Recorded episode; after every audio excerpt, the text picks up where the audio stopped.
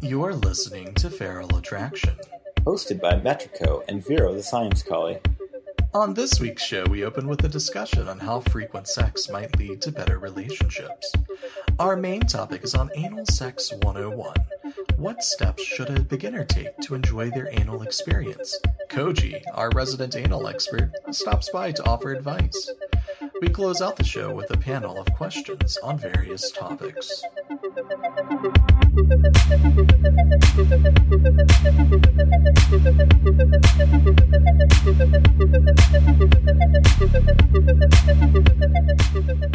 Hello again, and welcome to Feral Attraction. I'm Metrico. And I'm Vero the Science Collie. And with me this week is our co uh, partner in crime and audio engineer, Koji Fox. Hello. Rar. Hey, yay, it's finally happening. It's happening. We're getting a show with Koji. Yes. Yes, our, our, our move has been a bit disruptive of certain things, including foxes, but we now do have our fox back in the studio. And you finally got your uh, your U-Haul shipment. We did. Our apartment, our apartment is covered in, in random uh, possessions right now.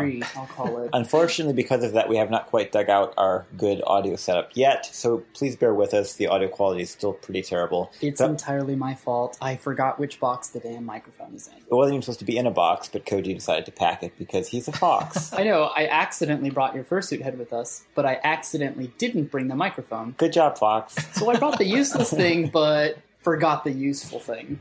Yeah. Well, next week we'll be back to usual, hopefully. Yeah. And again, you know, it's apologies on my end. You're going to continue to hear the ambiance of New York City. You know, the city that never sleeps, the cars that have no mufflers, the why do you have a dirt bike in New York City? Uh, you're going to hear all of that fun stuff from me. Unfortunately, there's no way that I can do it. So enjoy if I just start yelling because it annoys me. I, I don't miss that. I don't miss that, Metrico.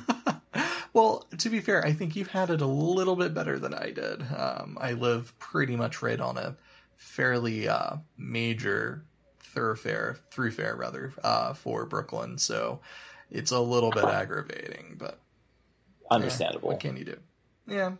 But anywho, um, we're pretty excited for this show. Um, it's been a popularly recrusted one, a lot of questions, a lot of content to get through. But um, there was a study that came out back in April, uh, the 26th of April, and it was published in the Association for Psychological Science. And it posed the question Does frequent sex lead to better relationships? Um, the answer was uh, depends on how you ask. And this was uh, written, the uh, lead author on the paper was Lindsay L. Hicks of Florida State University. And what they found was that uh, the frequency with which couples have sex has no influence on whether or not they report being happy with their relationship. And we thought this was fairly interesting because a lot of people will cite the fact that they're not having enough sex as being the linchpin for their relationship failing. And this seems to somewhat counter, you know, uh, contradict that that that idea, that argument. Um, what the article did, uh, what the journal did have to say, though, was that sexual frequency does influence more spontaneous, automatic, and gut level feelings um, about their partners. So, if you think about word association, if you were to think of the word good or happy or awesome, the more sex that you have, it's feasible that you would associate those words with your partner or the idea of being happy with your partner. So I thought that was fairly interesting. Um, the journal, the study itself, uh, employed a few different methods across a wide spectrum of testes, mostly heterosexual. Um, but what they found was that if you have more sex, overall, what's going to happen is you're just going to have more instinctual gut feeling, like, I don't know how to phrase it, but like more gut feeling positive thoughts about your partner. Whereas if you have less frequent sex, you tend to not associate your partner with with the more positive aspects and feelings and fuzzy wuzzy, you know, lovey dovey stuff. So it could be that that is the the cause if you have a sexual decline in your relationship.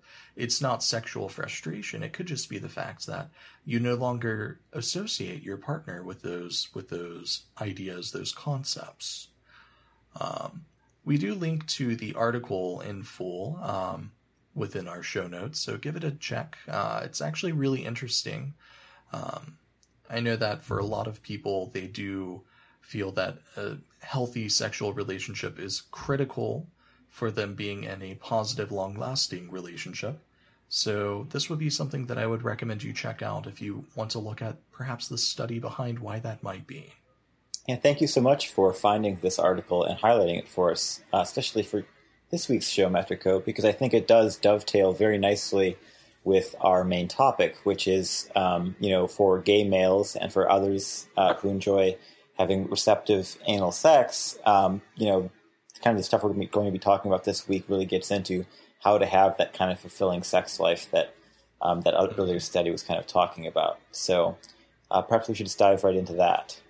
Right. So this is probably one of our more popularly requested topics. We've gotten a lot of questions about it. So there's going to be a rather heavy question section on this episode, but the question is, especially for younger furs, for younger gays, for really anybody that's young and experienced in sex, because anal sex is not just a gay thing. Everybody enjoys it. Straight men enjoy it. Straight women enjoy it. Everybody, you know, there's there's no um, demographic that exclusively has control over anal sex. But right, and I kind of want to just highlight for a minute um, mm-hmm. to kind of drive that point home a statistic that uh, Dan Savage likes to throw out fairly often. I find it kind of amusing because it's totally true that there are more straight people who have anal sex than there are gay people who have anal sex, simply right. because there are a lot of straight people. And even though only a fraction of them enjoy anal sex, there's still more of them than there are gay people. So that's kind of fun to think about. Um, but you know, we also do get a lot of questions like, "Why would you want to have anal sex? Isn't that painful? Isn't that uncomfortable?" Can we mm-hmm. kind of get that more from, I think, heterosexual male uh, furries and others uh, who ask that kind of question. Mm-hmm. Uh, a couple of reasons. Number one, um, internally stimulating the prostate, if you're a male, is very pleasurable for a lot of men. It's not pleasurable for everyone, but it's pleasurable for a lot of people who have prostates. Mm-hmm. Um, and in addition to that, uh, there's a psychological uh, benefit that a lot of uh, males who kind of get off on fantasies of being the receptive partner during sex really enjoy that aspect of anal sex, even if it isn't very physically pleasurable. And they can also enjoy the compassionate pleasure that they're giving to their partner who is topping them. So that's all the reasons for a male who might enjoy anal sex. Uh, if you are a female, uh, you actually have uh, clitoral wings that kind of extend back into your body. People like to think about the clitoris as being the main source of, you know, the love button for females who enjoy sex, but they're actually that organ extends quite far back into uh, a, a, woman's body and can actually be stimulated indirectly through either uh, vaginal or uh, anal intercourse. So those tissues can mm-hmm. be stimulated and feel um, quite nice. Uh, if you're a male and that doesn't quite make sense to you, you can kind of think about what it would be like if your penis were an innie rather than an outie. That's essentially what uh, females have going on. So they kind of have what is analogous to penile tissue that extends backwards uh, into their bodies that can be stimulated indirectly via vaginal or anal intercourse. So females can also find anal sex pleasurable, uh, in addition to the reasons that I mentioned for men, besides obviously the prostate stimulation. So uh, everybody can enjoy anal sex is basically the take home. Though not everyone will. Some people just don't like it. And that's totally right. fine too. I am envious right. of those vaginal wings. Indeed. uh, where can I pick up a pair of those? they're, Koji, yeah, I, I, don't, don't think, think, you can pick them off the shelf. Yeah, I don't think they're like water wings where if you're trying to like learn how to swim, you just like put some inflatables on your arm. or when you're a kid and you're getting on an airplane for the first time, they're like, "Oh, here, have some vaginal wings." Right. now, if you do have a uh, sex reassignment uh, type surgery, they actually can sort of, if they're kind of they're doing male to female, gender uh, reassignment, you can actually have that sort of thing happen. So if you're mm-hmm. um, having a kind of uh, pseudo uh, vagina installed, uh, that can be sort of having those wings kind of put into you. But obviously, that's a bit of an extreme step to take if you are not uh, someone who has gender dysphoria or gender identity uh, issues. So we'll leave that as an exercise for others to address. Uh, but I think kind of talking about besides just the basic biology of how you can enjoy receptive intercourse if you don't have um, you know the parts that you know the female parts that are generally you know biologically for that purpose. Uh, how do you get ready for anal sex? What can you do to kind of get yourself to a place where you can do this comfortably and safely? And i think there are a few right. things that you need to keep in mind. Um, the first one and this is just kind of really huge um, is you know, almost as important as communication is for example for non-monogamous relationships we talk about all the time as being kind of the core concept. I think the kind of core theme for anal sex is going to be lubrication. And we're going to hit that a number of times, but when in doubt, use way more lube than you think. Um, always use lubricant, especially if you haven't had a lot of anal sex before.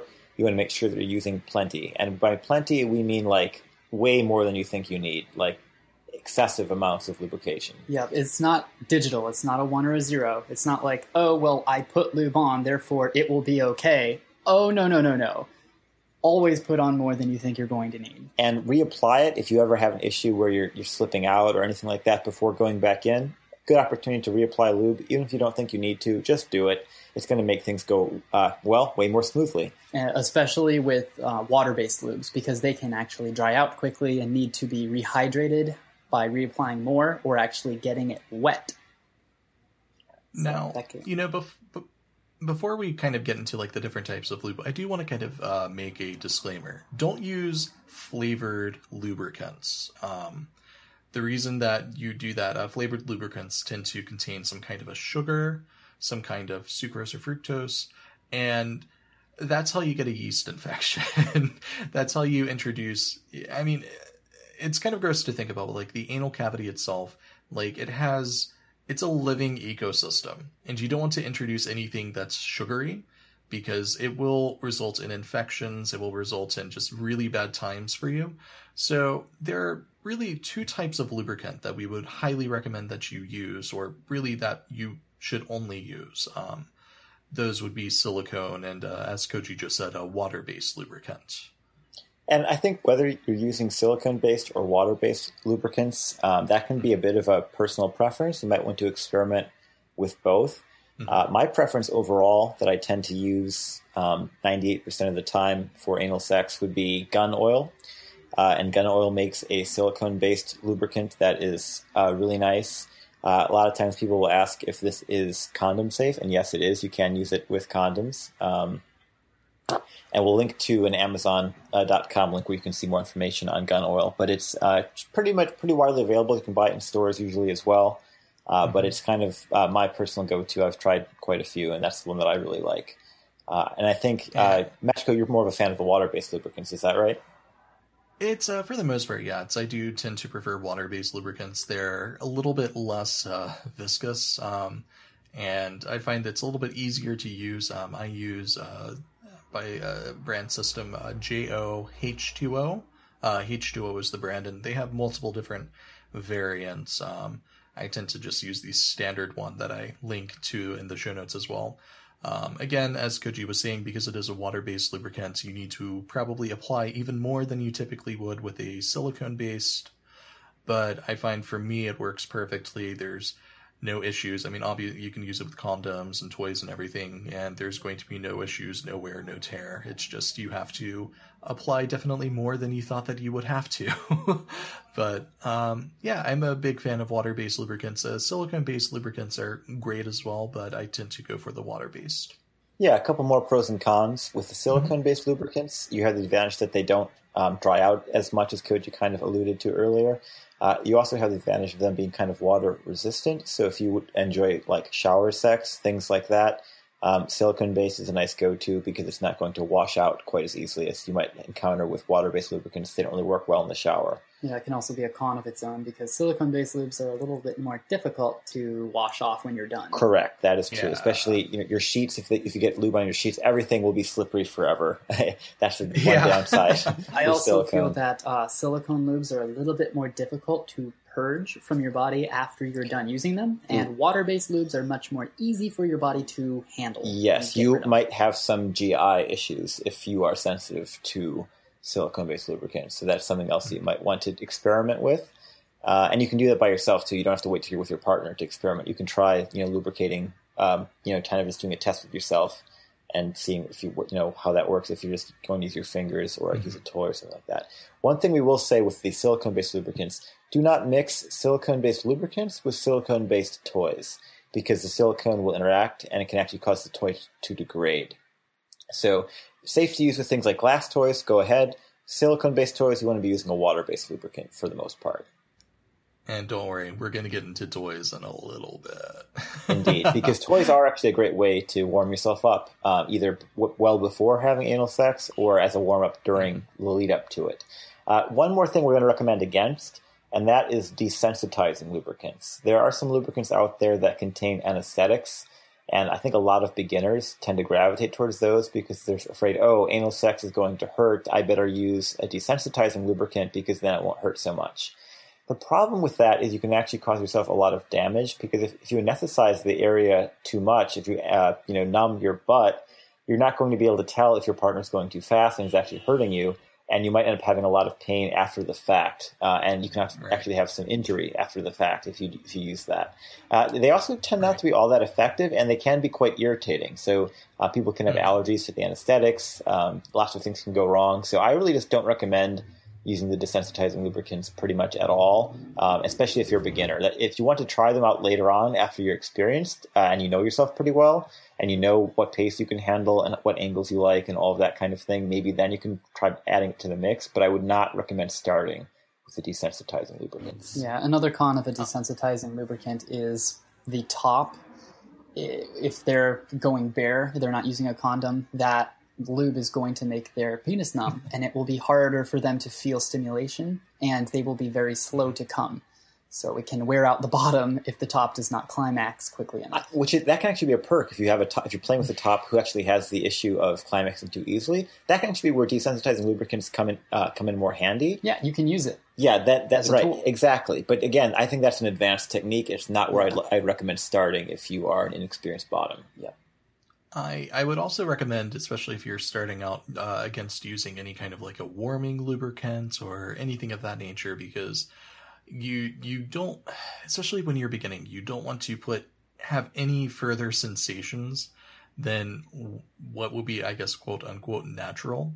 And if you use a warming lubricant or anything that uh, is labeled like a his, hers for his pleasure, for her pleasure, things of that nature, then what's going to end up happening is you're going to associate those kinds of feelings with what's base, with what's normal. And they can be incredibly negative. Uh, sometimes the warming lubricants warm up a little bit too much. You can get like a burning sensation. You can have an allergic reaction.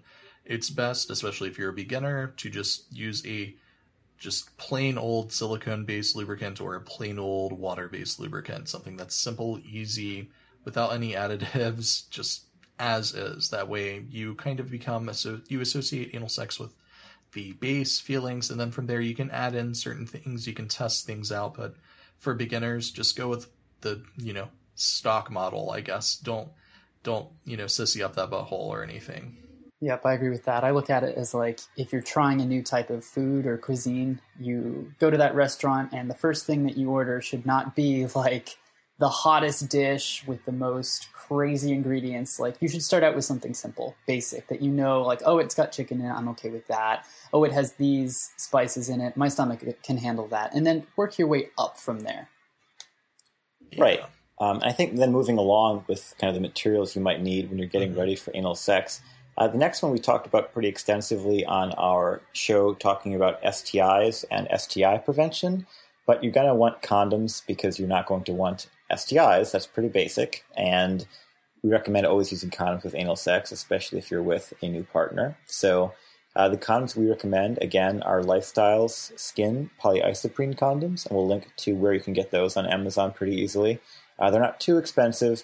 They're definitely going to feel a lot better than your standard, you know, drugstore um, bargain bin type condoms, uh, and they're very reliable. They have good heat transfer. They feel much more similar to not wearing a condom. So the top is going to be happier, a happier camper usually wearing those. Mm-hmm.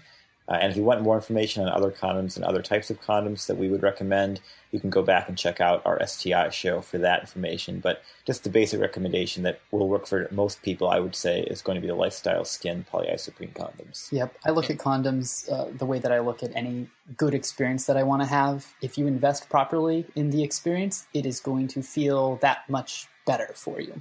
If you're using condoms that were thrown at you by a fabulous drag queen on Pride, those condoms, you know, they're free and they're great and they, they get the job done, but they're oftentimes a little bit thicker than necessary uh, because it needs to be one size fits all and it does not have the stimulation transfer that I prefer and it, uh, it just doesn't feel that good. So if you invest in good condoms, you will not have this stig, uh, this like bad stigma surrounding condoms of oh it never feels good when i put a condom on. I don't that's why i don't wear them. It's like well maybe you've just been using really shitty condoms. Right. And actually to backtrack for a second to the lubricant that goes for lubricant as well. Don't just buy you know the drugstore brand water-based lube and then think oh you know this doesn't work anal sex is really unpleasant you might just not be using a high enough quality lubricant as well, because the lower quality lubes tend not to be as lubricating, and they also tend not to last as long, and so they'll start getting tacky and sticky, and just not be a good experience for you. So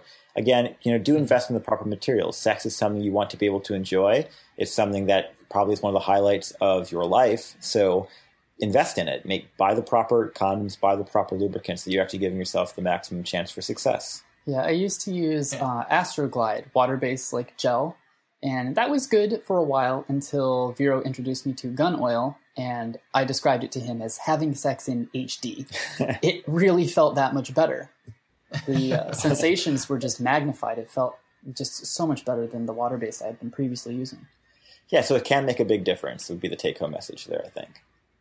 Now, you know, if you're a top and you're using condoms, you're not accustomed to using condoms. Um, one thing that we did mention in our STI episode that we'll repeat here um, is put a drop of lube inside of the condom. It's going to help with the heat transfer. It's going to make it feel a lot nicer. Not not much more than a drop, and it'll just roll over your dick, and it's going to feel pretty amazing.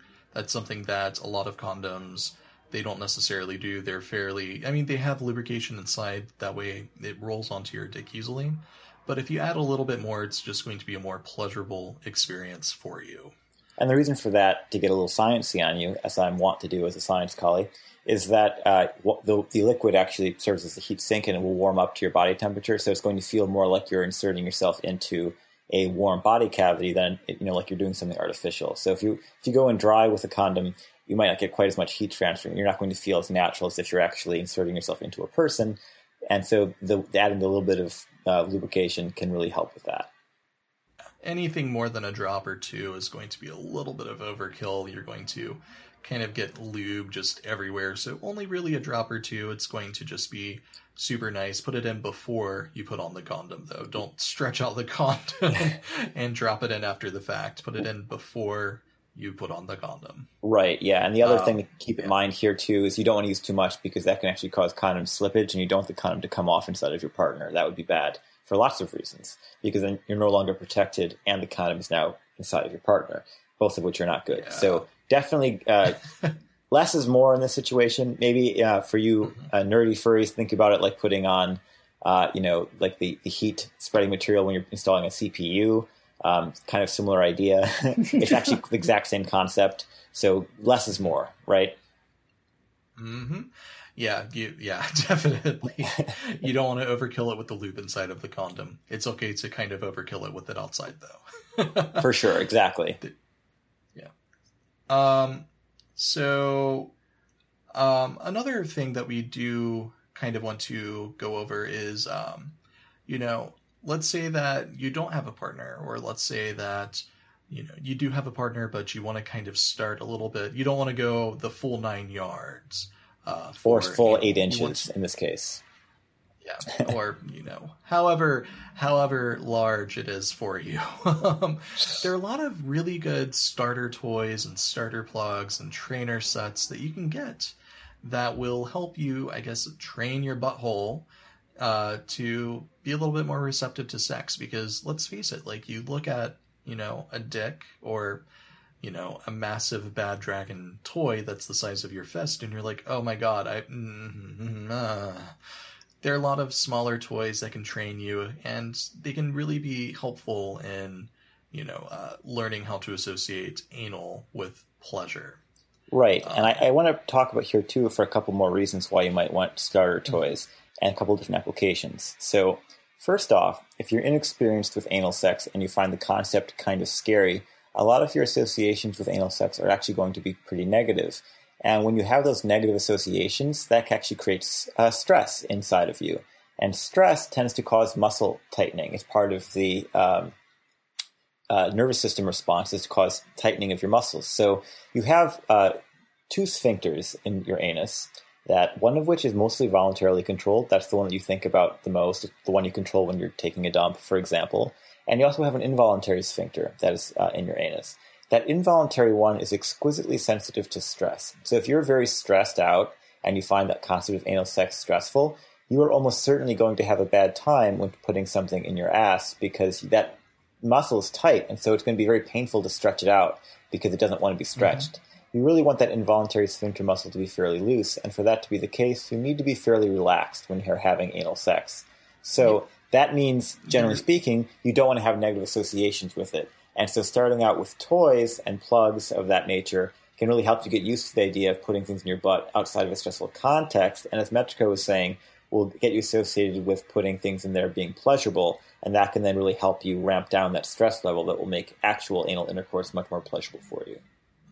You know, there's also the idea, we, we spoke about this in our uh, cognitive behavioral therapy episode, but there is the idea of fortune telling where you know, if you go into anal with the idea that you're just going to have a bad time, that it's going to hurt, that it's going to be terrible, then chances are it is going to be all of that. You want to enjoy yourself. You want to make sure that you have a controlled environment in which you can explore and have fun.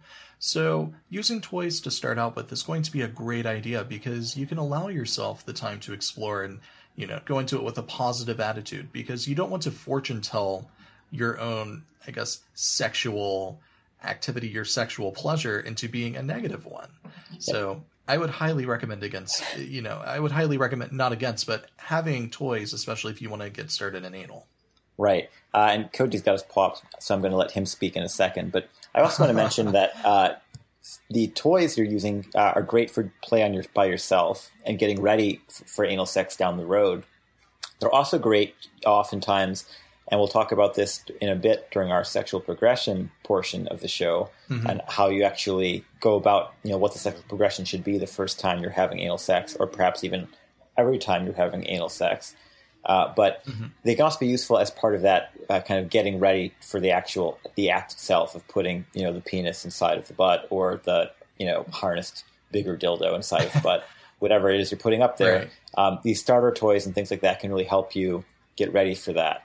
So highly recommend that you uh, don't just think about them as being used in advance, but they can also be part of the part of the show. Right. What I wanted to talk about is that involuntary muscle that you can't control. It's that secondary sphincter that can oftentimes, you know, the entry of the, the head getting into the anus feels okay, but then the deeper that it goes, the worse it hurts. That is controlled very subconsciously and it is a response to fear or discomfort that is not entirely in your control. And a way to put this into control is to realize that fear is something you can mm-hmm. get used to by introducing yourself to things in small steps. If you're afraid of swimming, starting in the kiddie pool is how you learn how to, you know, tread water and then you can go to the deep end and then you can start diving. What a lot of people don't realize with anal sex is they try diving into the deep end immediately and are surprised when they're scared, they don't know how to tread water properly, they don't know the proper steps. So these toys allow you to introduce a level of control into how you experience anal play for the first time. You go at your speed, you have the lubricant that you prefer, You are using the amount of lubrication that you prefer. And if anything goes wrong, it's totally in your control to take that toy out or to stop and try again later. If you go directly into, hey, you should top me, I hope everything goes well, well, now you have, you're adding a variable of another person who may not know that they're hurting you. And they're trying to be aware of, you know, if you're in pain or not, but they may put you in a situation that is like, hey, I can't control this person as much as I can control a toy that I'm holding. So that's why I always recommend toy first, because if you learn how to tread water properly, diving into the deep end will be a lot more comfortable for you. So I guess my earlier, you know, joke about water wings kind of mm-hmm. applies. Dildos, dildos are going to be your water wings. well, it kind of, you know, it's really it's exposure therapy, which is a thing that you do for people who have phobias. So it's kind of basically that approach, right. and the starter toys can really, really help with that. Um, so now getting into like what actual starter toys should you consider because there's tons of them out there, and this kind of just is just general buying advice for dildos and anal insertables in general, uh, but it also applies to the starter toys and, pl- and, plugs and things you might be putting up there. Uh, starting off with right. the, the materials that you want to be considering. You want to restrict yourself to looking for toys that are made of silicone or made of glass. You don't be putting uh, things up there that are made of plastic. And you also want to avoid things that are labeled, for example, novelty use only. That tends to be uh, mean that they're made by a manufacturer who doesn't actually give a shit and doesn't want to be held accountable for anything. So if they say novelty use only, that means that they don't actually mean to put it inside of you, which is obviously not the kind of toy that you want if you're using it inside of you. So look for well-made toys. Don't try to go super super cheap. You can actually get very well-made silicone toys for not very much money at all if you know where to look. Think about a lot of people think, oh, you know, if I buy a toy, it's going to be hundred dollars. There are toys you can get that are actually pretty decent quality in the fifteen to twenty to thirty dollar range. So look for, look out for those. Just make sure they're made of good quality silicone from a manufacturer you might be more likely to trust. Or uh, honestly, glass uh, is really good as well. You might think, oh my God, glass could shatter. I don't want that anywhere near my butt that's not exactly what we're talking about. The glass we're talking about is really high quality, strong glass that's pretty solid. And so when you're putting that inside of you, that's not going to be shattering. It's, it's just like Pyrex. Yeah, it's Pyrex. Yeah, exactly. So it's not going to be doing any kind of breakage. You don't have to worry about that. Yeah. And it's a really easy to clean material. Both silicone and glass can be easier to clean because they don't have a lot of porous surfaces. And again, that for anal play, you really want things that aren't porous because anything else is going to be too difficult to clean. And you want to make sure you're keeping things clean because you don't want to be giving yourself an infection of any kind. Right. So basic basic rules: silicone glass, avoid plastics, avoid novelty use only. Yeah, and um, the reason to avoid anything that's uh, a hard plastic and why you need to stick to glass and silicone. Glass and silicone are both very smooth.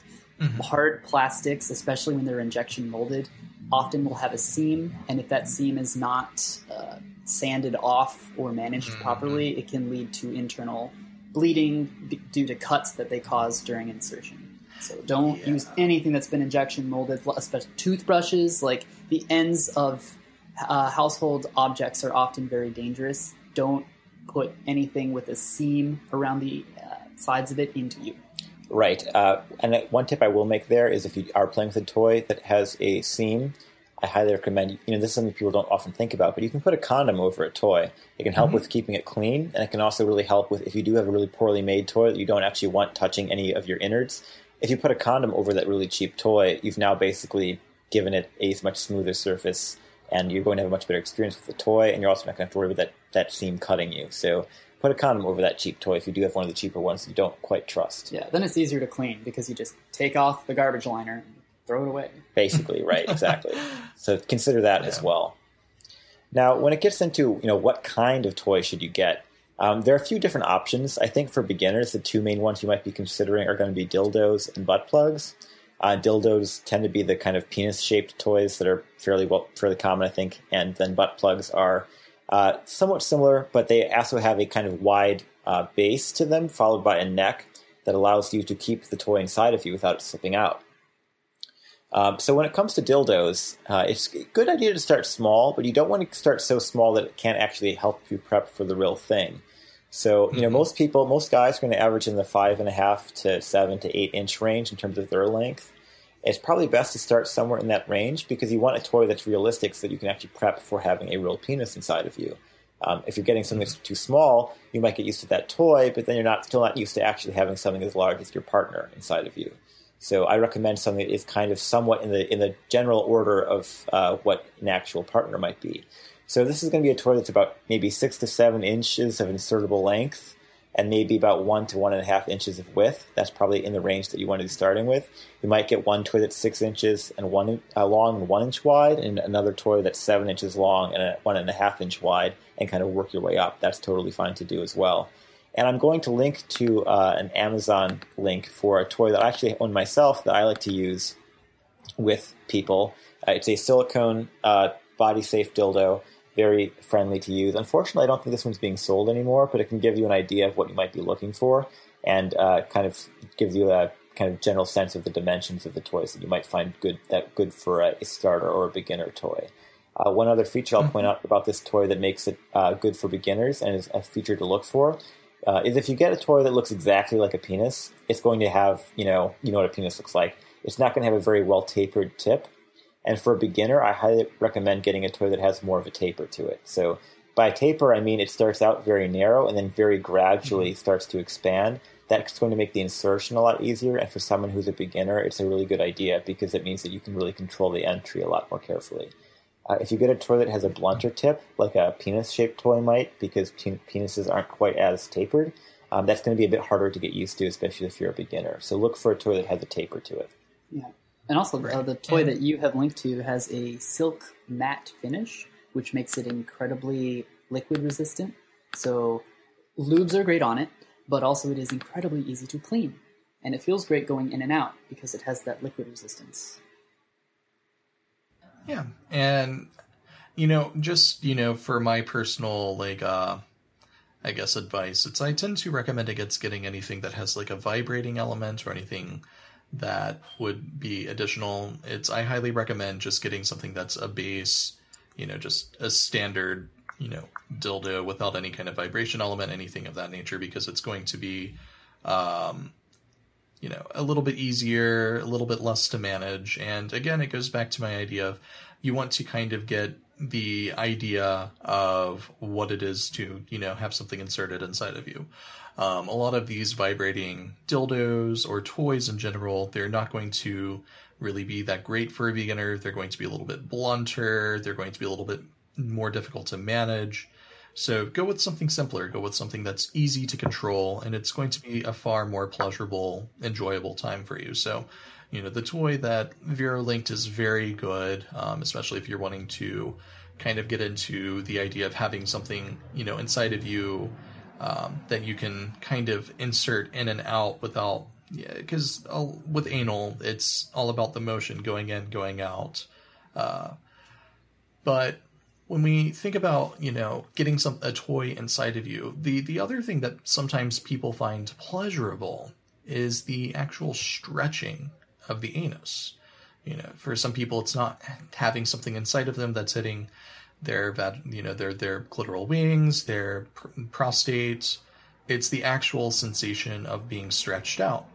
And if that's something that you find that you enjoy, um, I would recommend going more the route of a butt plug. And um, butt plugs are, you know, for a lot of people, they're a little bit easier to manage simply because with a dildo, you kind of have to keep a good, you know, hand on the dildo. That way it doesn't go fully inside of you because that's not good. You don't want to fully insert something without a means to extract it.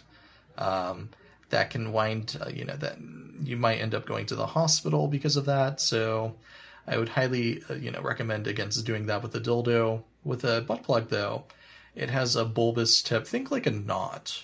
And once you fully insert it, there's a little ridge and, you know, an inch or two, and you can kind of just sit it in your ass and just kind of get used to the idea of stretching everything out. Um, right. And again, my advice for buying a dildo applies here as well to the butt plug world. Uh, try for one that has a more gradual taper if you're a beginner. It might look a bit more like uh, kind of like triangular in that sense rather than kind of more blunt. Yeah, kind of cone shaped and a very gradual kind of slope to the cone. That tends to be the kind that beginners will prefer. You might think of it more like a Christmas tree shape. Actually. Yeah, a very rounded Christmas tree. right? Without without the star on top, though. yes, Yeah. don't, don't include the star. and and uh, no evergreen needles. Yeah, but but a, a Christmas tree rather than a bush can be a bit easier to manage if you are a beginner. Uh, so, and again, you do want that widely flanged base that that it gets very wide at the base, and you want a fairly narrow neck behind that. A lot of people get intimidated by the wide flange to a butt plug, but the way that the butt plug works and the way that it stays inside of you is that your ass really needs to be able to close behind it for the most part. And so you want one that has a wide flange and a narrow neck because then that flange to neck ratio is going to be pretty high and it's going to stay inside of you. If the size of the neck ends up getting to be too wide or the size of the flange is too small, there's not enough of a difference, and your, your body's just going to expel that toy. And it can actually expel it with some velocity sometimes. Uh, hilarity can ensue.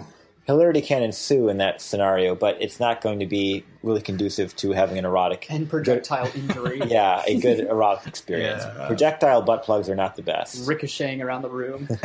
oh, get down! Oh, God! Yeah, I, I think we want to kind of avoid the the anal grenade butt plug, the rocket propelled butt plug. Um, with with butt plugs, there are a lot of uh, trainer sets, kind of similar to what you can find with dildos. Um, and I know there are several major brands. Uh, I can name Colt as one of them that has. They tend to come in a set of three, and you kind of work your way up. Um, that's that's generally what I recommend. Um, again, you want to make sure that you're getting things that are of a high grade material, that are of a good you know production quality. Um, with butt plugs, you want you really want to make sure that you know what you're using you're very comfortable with because butt plugs are are meant to kind of uh, you know be kept in for a little bit of time. Some people enjoy having them in you know as they go about their day to day business and you know they walk around town and they have that little smile on their face thinking nobody knows so you know it's it's you want to make sure that you get something that you're comfortable with um, and you know something that you feel that you can keep in for a longer period of time uh, butt plugs are not meant to you know kind of be and you know inserted and then pulled out and then reinserted you know rapidly Oh, God. Ow. Yeah, no, Uh-oh. thank you. Yeah, yeah, I know, right? so you want to make sure that you're not uh, you're not getting a toy that you know, if you want to be able to do that to kind of have the to mimic the you know sexual pumping of a you know cock inside of you, then go with the dildo. If you want something that you can just kind of I, I, I use the term sit it and forget it. Um, then go with the plug. But Yeah. you know, if you're starting out, get a trainer set. You know, start small. You know, let your dreams take time to build, and so does your anus. So don't go too big too soon. Um, Don't shatter the dreams of your anus. Now, as and to don't where to- shatter your anus. now, as to where to get these toys, um, there are, you can just go to your standard sex shops potentially. Uh, you can also go to Amazon or places, you know, mass mar- market merchants and, and get some some basic toys. Uh, watch out there for knockoff toys, though things that are very poorly made, as as Koji was saying before, things that have, are plasticky, that have seams, that are labeled novelty use only. Avoid those types of toys. Try to get good ones. Um, we also, fortunately, are, are kind of lucky in the fandom to have a few fandom based uh, sex toy manufacturers, and I think a lot of you are probably familiar with them, but we'll list them off for those of you who might not be. Um, Bad Dragon, I think, is the um, big name in the room, uh, and they make some really great animal themed toys that can be a lot of fun. There's also uh, Primal Hardwerks, and then there's uh, Fetish Zone as well. So all three of those uh, makers make ranges of, uh, I think, butt plugs and dildos, and they might they, have, they come in some very fun and interesting shapes, and they do have some that are explicitly labeled as being for beginners. So you can check out their beginner selection, and I think they'll be happy to help set you up with one of those toys. So definitely check them out. Yeah. Yeah. And I, I know that a lot of times, you know, when you think of Bad Dragon, you think of, you know, the dildo that's the size of your arm. They definitely do have, you know, a, a wide selection of toys. And probably my favorite part about them is their presence on social media. So if you have any questions, you know, you can always just hit them up on Twitter. And I'm sure that they would be glad to talk about you and your butthole and how to set up your butthole with a purchase. Indeed. the wonderful thing about Bad Dragon and uh, well, all of these Fetish Zone, Primal Hardwerks, Bad Dragon, they make dildos that are not just a dildo or just a butt plug. Some of them have knots, which means you have a dildo with a butt plug built into the bottom of it. It's an all-in-one magical experience. yes, as Koji speaking as a fox can confirm that those are his favorite type of toys. I like it. so yeah, I mean, it's it's it's very good to be in a fandom where we have a diversity of, you know, production companies, and we have several that produce, you know, cocks. So that's really nice. so, you know, it's it's definitely hit them up. Um, they have, uh, you know, all three of these companies have regular sales. If you're worried about price point, they have regular deals. So you know, just watch out for that. Um, keep on the lookout and you know, try to, you know, if you're going to buy a toy, why not buy a toy that, you know, is within the fandom? I mean, I think that's a good deal for everybody. Yes. So, So- so support your furry artists. yeah, support them for sure. That's always fun. Plus, you can also get these. Uh, if you have concerns about having a toy shipped to you and you're wondering what that's going to be like, a lot of these manufacturers do have um, go to the dealer's den at a lot of cons. You can just pick up your toy when you're at your next fur con.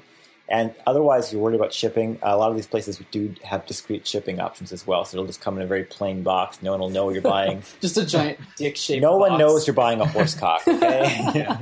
Maybe, maybe if you live with your parents, just put a shipping note like "Do not deliver to Grandma." Do not, you know. Right. And what- Julia, what- what's this?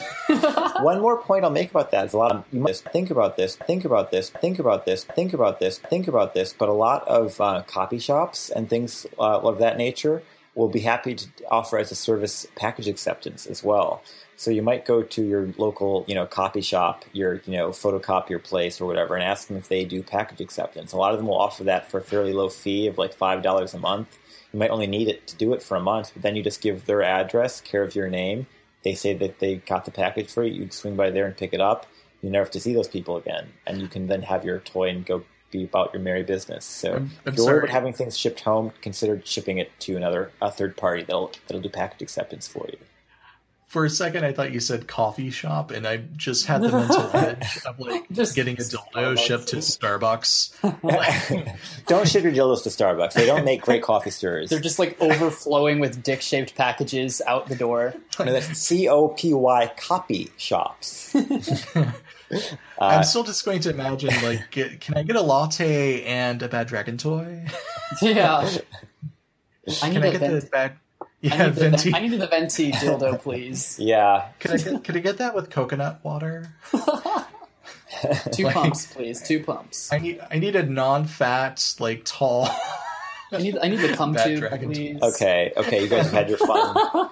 I, I want to know, but like, if you want to make a career out of this, which colleges have like classes for cocksmithing? How do you get into this?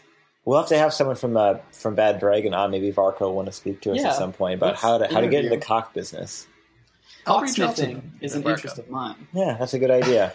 Um, but that I'll reach out to aside, future show topics, I guess. but that aside, our next topic is kind of, I think, the real meat and potatoes of the episode, and that's when you're actually going to have sex. You actually have a sex partner. Congratulations on finding someone who's willing to have sex with you. A plus, uh, and you you're ready to have anal sex for the first time. What is the progression? How do you actually go about doing this? It's kind of a mystifying thing. You- Do you just stick it in? Short answer to that is no, you don't. That's a Fuck bad no. idea. Hell no. God damn it, no.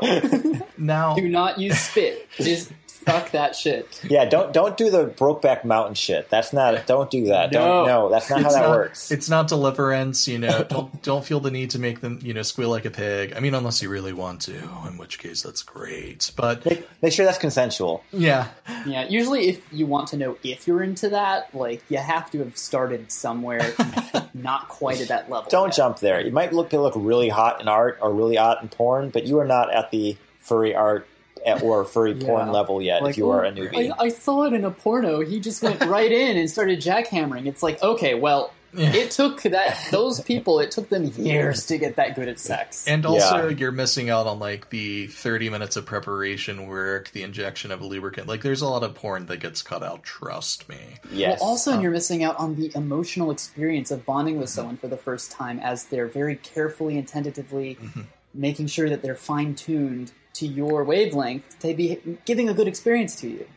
Yeah, I think starting with passionate sex is good for sexual health, and it's also good for emotional health too, because you're going to be having a more meaningful experience. It's great to have that jackhammering sexual experience too, that more objectified, you know, kind of distant sort of sex. That can be sex. porno sex. Yeah, that can be mm-hmm. a lot of fun, but it's probably not where you want to start, especially if you're new at, at bottoming. Yeah, I'd recommend Um, cuddle fucking. The, Sure. You know, even before we get there, where we really got to start, and this even applies to when you're using toys, you want to clean your butthole out.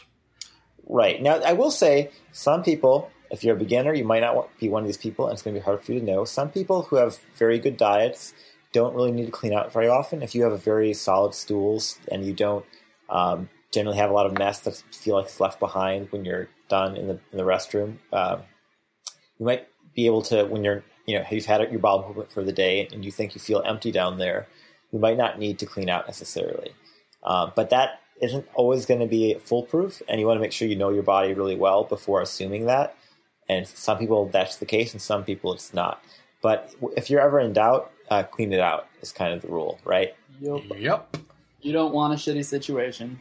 So I'm going to let Koji take the lead here because I don't actually douche that often because I'm a top. So Koji, how does this work? Okay, so first and foremost, everyone will have a slightly different technique that they use. Everyone meditates differently, everyone stretches differently. So, what works for me may be tweaked to be made best for you. Um, it's a starting point, but this is not an end all be all for what you should do.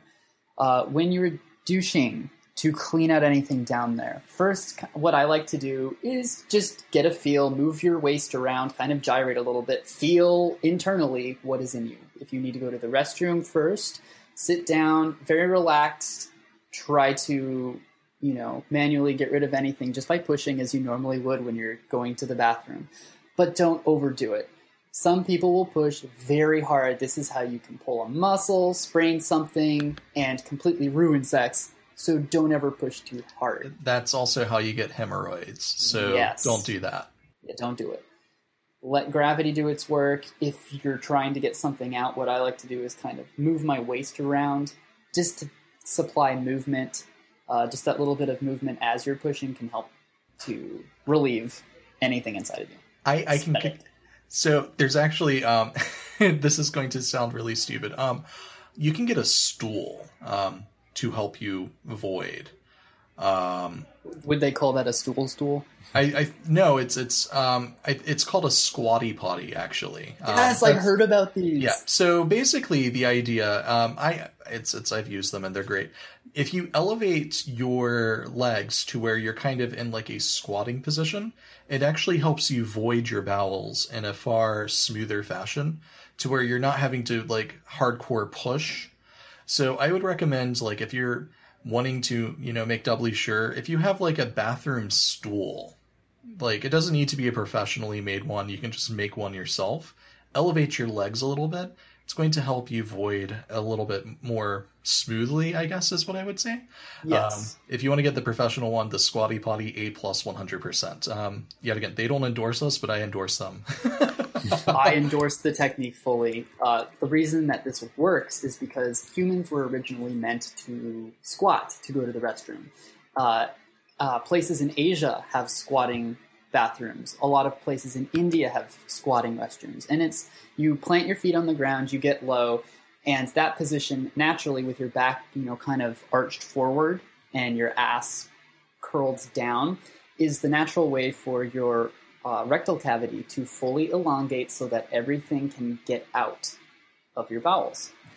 Uh, we don't do that in America. We sit on toilets, and this is why we have a lot of problems in America with people who don't fully evacuate all of that fecal matter when they go to the restroom, and there can be some left over, which is why even after some people have a bowel movement and then they try to have anal sex, they're like, damn it, something is still in there. So this technique elevating your legs to about or a little bit below the same level as the toilet seat can help to curve your back into the form where it's unpinching internally your rectal Mhm. cavity so you can evacuate fully. Now, one note: don't rest your feet on the toilet bowl. Um, that can actually break the toilet. You It's very precarious. You don't Yeah. want to fall. Yeah, so you know, don't don't do that. You know, if you want to do that, get something that you can kind of uh, rest your feet on. It's going to go. It's it's going to go the distance for you, so to speak. So that's what I would recommend. Um, and yeah, it's Squatty Potty A plus. The technique, it's pretty great. So. And that's that's just for general use, like if you find that you have issues. Um, but especially for anal, you know, you want to make sure that you void as much as you can, and that's a great way to do it. Yep. Yeah. And that's just step one, which is evacuating manually. Next comes douching it out. This is if you're not sure if you can push anymore, but there might still be some mess up in you. There are different solutions to have water inject or um, saline injected into you by either a, kind of like a, a plunger of some kind. I personally use a like cooking syringe. It's not sharp. It is very smooth at the tip. I fill it up with warm water after I've you know cleaned it out with soap and water first, and then I inject that in. I stand up fully. I move my waist around a little bit for like 30 seconds, and then I sit back down and I let the water fall out of me. I do not push. When there's water in you and you push, sometimes you can actually squeeze it up inside of you further, and you don't want to do that. Yeah, I think Koji is rushing through this a little bit. I want to slow down a little bit on this process. So, one thing, whenever you're pushing something into you, you want to make sure that it's just liquid that you're not pushing any air inside of you because that can actually be dangerous. So, when you're first beginning to um, push the liquid inside of you, uh, make sure you, uh, before you even put it in you, push to the point where you do see some liquid coming out, then stop, put it inside of you, and then continue to squeeze out that liquid inside of you to make sure you're just giving yourself liquid. And then, as Koji was saying, you don't want to put too much liquid in, and you don't want to uh, push it too hard because you don't want it to go all the way inside of you.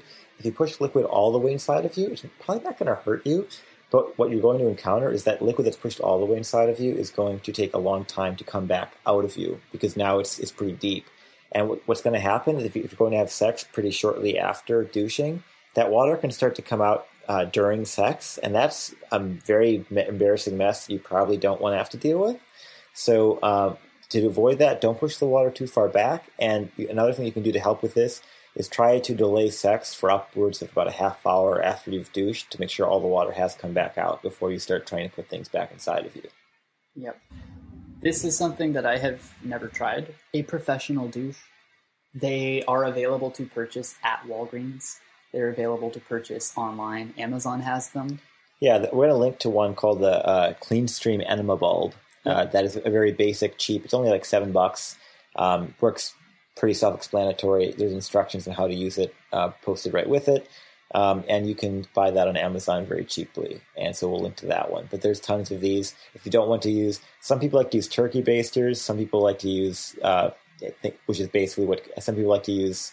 Um, A cooking cooking syringes, as Koji was saying. Yeah, uh, anything will work. You want to make sure you're not using the anal one that you're then going. Don't put it back in the kitchen. Like that's kind of gross. Right. Um, don't don't. don't it's a bathroom thing. Yeah, right. It's not something. this should be a Yeah. dedicated use toy, dedicated use for sure. But I mean, if you are the type of person who, who doesn't want to have something that's sex related in your house, but you want to be able to do this, no one's going to bat an eye at you having a turkey baster or a cooking syringe. That's so. why I have mine. It's because I purchased it when I was still living with my parents, and I didn't want something that was as obvious as an anal enema kit lying around the house that they could stumble upon. So I bought that like cooking syringe because it doesn't look incriminating.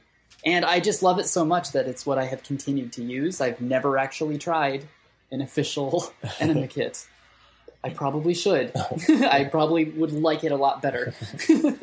And if you're looking for something that's like a one-time use sort of thing, it's a lot of drugstores, uh, pharmacies will sell like a one-time use enema. Um, it's uh, those are also very good. They do contain like they come pre-packed with liquid, and instructions on how to use it. And they're fairly inexpensive, maybe a dollar or two for one.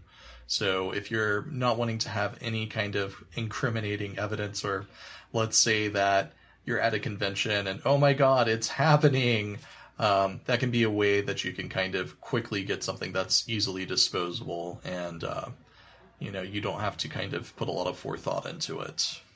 Uh, and one other piece of advice for douching is uh, you want to make sure you're using clean water. You want to make sure you're cleaning your douche uh, between uses, and this applies to our sex toys as well, actually. But you want to you want to make sure you're cleaning your to- uh, things very thoroughly between uses. Um, if what you're using is bleach safe, you can use a 10% bleach solution and soak your toys in that for a, a half hour to a couple of hours, and then very thoroughly rinse them out with just plain water afterwards. That's going to sterilize them pretty darn well and that's going to work with things like your glass toys and your silicone toys pretty well. Uh, but you can ask if the manufacturers right there say, is this bleach safe or what do you recommend to clean or sterilize this toy?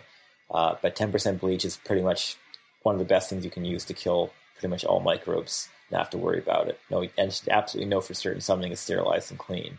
Uh, some people will also boil their toys if they're made of glass or they're are heat resistant, and then they can they'll dry them off or they'll put them in the dishwasher.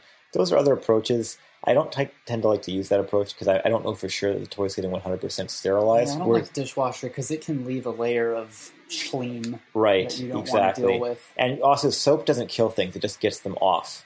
So uh, bleach will actually kill whatever is there, so you, you, don't have to worry about transferring germs. If you have like one you want to use this for yourself and your partner, and you don't want to transfer germs or use yep. this with multiple partners, you want to make sure you're going putting it through that 10% bleach uh, cycle or whatever sterilization cycle you want to use before moving it between partners. Especially at cons, because I know people mm-hmm. do a lot of toy sharing at cons. Yeah. Not transferring bad juju is important. Now, a lot of uh, toy manufacturers also make their own toy cleaners, and a lot of them have different uh, cleansing agents in them. They tend to be more um, soap based and not as much sterilization based. And some of the spray on ones, I'm not sure actually how thoroughly tested those are for efficacy. Speaking as someone with a PhD in microbiology, um, how we actually test whether things are sterilized is actually pretty uh, strenuous. I don't really know that a lot of those toys are really, uh, or a lot of those cleaners are really being certified to, to kill the things you would want killed on a toy. But I do know that soaking things in 10% bleach is going to eradicate whatever's there. So that's kind of my gold standard. Your comfort level and how well cleansed your toys are is kind of up to you. But a lot of manufacturers will sell you toy cleaner to go along with their toys. So you might want to mm-hmm. ask them what they recommend. Yep. So, you know, take care of your butthole, uh, you know, take care of your toys and take care of your enema because that's going to save you a lot of stress and potential embarrassment down the line. Or even pain. Yeah. Like if you mm-hmm. don't clean something properly, your entire your insides are designed to absorb nutrients so that you can survive, but also they will absorb bad things if you put it up there. So that's I think not the most technical definition I've ever heard, but it'll work for it'll work for us. It's Fox language. it's Fox talk. uh, one other point I'll make that I think might be kind of obvious to a lot of people who are experienced uh, enema users or cleaning out uh, douche users is what you know water temperature you want to put inside of you. You don't want to put ice cold water. You don't want to put hot water, and you want to be very safe and careful not to use very hot water because that can cause a ton of damage and you can hurt yourself really badly. You want to make sure the water you're using is kind of lukewarm body temperature, and that's as hot as you want to go. Don't put really hot water inside of you. I go slightly warmer than body temperature. Uh, so that it feels about the same temperature of my hands, and then I go just slightly higher because that increased temperature can actually relax your muscles internally. Um, but don't overdo it. Don't go crazy because you can burn yourself, and that's no fun. Well, beyond that fun, it's super dangerous. So, yeah. yeah. so, especially for beginners, like go with body temperature. Can't go wrong there. If you want to make it slightly warmer after that, that's kind of buyer beware. Do at your own risk. Yep. and make sure make sure you know what you're doing. Yeah, yeah. But that's kind of the recommendation. Yep nothing colder than room temperature and nothing warmer than body temperature. That's right. Obviously, if you are in pain when your hand is under the water, obviously do not put that inside you. yeah. Like, oh, ow, ooh. Yes, I want this inside me. No. That sounds like a bad time. Indeed. It's a bad time for sure. So, all right. So we've douched ourselves out. We've waited, you know, half an hour, 45 minutes. We're Wait, good. there's one more thing. Oh. I, rec- I recommend do, um, clearing out three times. That's my magic number. Sometimes I go for four if I'm not sure. But, you know, fill yourself with water, empty, fill yourself, empty, fill yourself, empty. That will make sure that you are getting clean. And ideally, at the end of that cycle, you wait 30 minutes before sex. Ideally. Yes. Not always. If it- It's got to be right before. Sometimes it's got to be right before. But um, 30 minutes waiting period is often a good idea, Yep. just to make sure you don't have water leakage during the act. Back to you, Metrico. Sorry for interrupting. Oh no, no, you're fine. It's um, that's actually a good point. It's um, sorry, I thought we mentioned that, but yeah, you want to one time is good, but you know, twice is better. Three times is pretty much golden. So you know, make sure that you're fully cleaned out, everything's good, comfortable, we're ready to go. Then you're ready to get down to business. Your partner's, you know, set, prepped, ready to go. You want to warm up with a little bit of foreplay. You just you know, that that's just good standard for any kind of sexual play. You just don't want to go straight to the main event. Warm yourself up.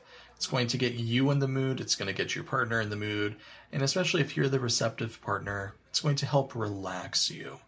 Yeah, that's the thing. The foreplay is not just to make sure you're kind of excited and physically engaged, but foreplay also gets you used to the idea of that you're being you're about to have sex. It reduces your anxiety level. You start getting more and more aroused, and that arousal and that relaxation really do help, as we said before, with relaxing those muscles down below.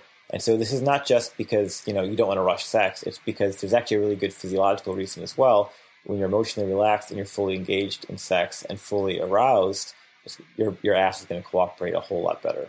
Yep, especially when you're just going for your first time, making sure that the person cares that you're enjoying it goes a long way to making you emotionally feel safe, like you trust that person. And foreplay is a great way to be building that initial trust with someone. And I mean, I know for me, the first time I had gay sex, I was not even sure of my sexuality. I was super nervous about someone finding out. It was when my roommate was gone at college, and I was like, I don't know when my roommate's getting back, and so I was panicked about that. And I was in the closet, and anyway, Mhm. I had tons of different reasons A lot of internal tension to be anxious, and Yeah. so I and I didn't have a partner who gave me enough time to warm up, and really did just want to fuck me because I was a twinky college kid and who's 18, and they thought the idea of fucking an 18 year old sounded hot. So my first time uh, bottoming experience was really terrible and kind of a cautionary tale because I was super anxious. My heart was beating really fast. I was really tight.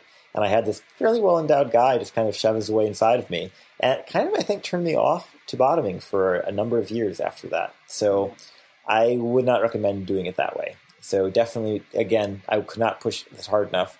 Make sure you're with somebody who's going to give you foreplay and willing to make sure you're emotionally and erotically engaged and aroused before putting themselves into you. Because uh, if you've got someone who's just there to use you as a fle- human fleshlight, that might not be the case. They're not going to be, really take the time with you, and then you're going to number one not have a very satisfying first time experience. It's not going to be a happy memory for you. It's also going to hurt a lot, and it's just going to be bad. So don't do that. Yeah, it's good to find someone who cares about you and wants to have sex with you, not someone who cares about having sex and you happen to be that thing that will offer sex. Right, which is why I, I do tell virgins especially don't lose your virginity by uh, hooking up, you know, getting back to our previous show, using a hookup app with someone you don't know at all, who might not even know your first name. And that's not because I'm some sex shaming weirdo who thinks it's like, oh my gosh, your first time experience needs to be spiritual, magical, and with your soulmate. No, I'm not actually that saying that at all. There's actually a good reason I say that, and that's because you want someone who's invested in your pleasure the people who are going to be invested in your pleasure are not the people who are just using you to be a cum dump. The people who are invested in your pleasure are going to be people who consider you to at least be a friend or someone they can respect, if not a lover or a romantic partner. So at least, you know, find a fuck buddy or a friend that you can have your first time with rather than jumping to a random anonymous internet stranger because you want somebody who's going to be invested in your pleasure. Yeah. Hmm So, you know, warm up with a little bit of foreplay. Make sure you're nice and relaxed. You know, sensual massages are really great for that. I know that, you know, a lot of people enjoy rimming. It's something that I personally enjoy doing. And that can really kind of help, you know, the bottom just really relax and just enjoy because for a lot of people, especially if you're a virgin, you can be a little bit tense about somebody being, you know, just in the area, the general neighborhood of your butthole. So that's something that can really help relax and get you used to the idea of having somebody in that area. You know, rimming for a lot of people is very pleasurable, both in giving and receiving. and it helps relax. It helps just oh those feelings. You can kind of give into the idea, give into the idea of you know pleasure being accessible from any kind of anal play. So with rimming, of course, uh, you know there are a lot of additional things you can use a dental dam if you're uncomfortable with you know direct you know tongue contact with the butthole. Uh, but rimming is a great activity. It's a great form of foreplay that a lot of people enjoy, and it's something that you can employ in order to ensure that everybody's relaxed and you know kind of ready to get going. And then from there, you know, you can progress to fingers, perhaps. I, I want to talk about rimming just a bit more before we move on. Um, fingers are great, but tongues are awesome too. I want to talk about a couple of things. Uh, one of them with the rimming is just how do you prepare for that in addition to the cleaning out. You also want to make sure what's called the perianal region, or the, the area right surrounding your butthole, is clean. And so you want to make sure that you're not using a ton of paper towel or toilet paper that's going to be kind of leaving debris in that area because that's going to be really gross for your partner to deal with.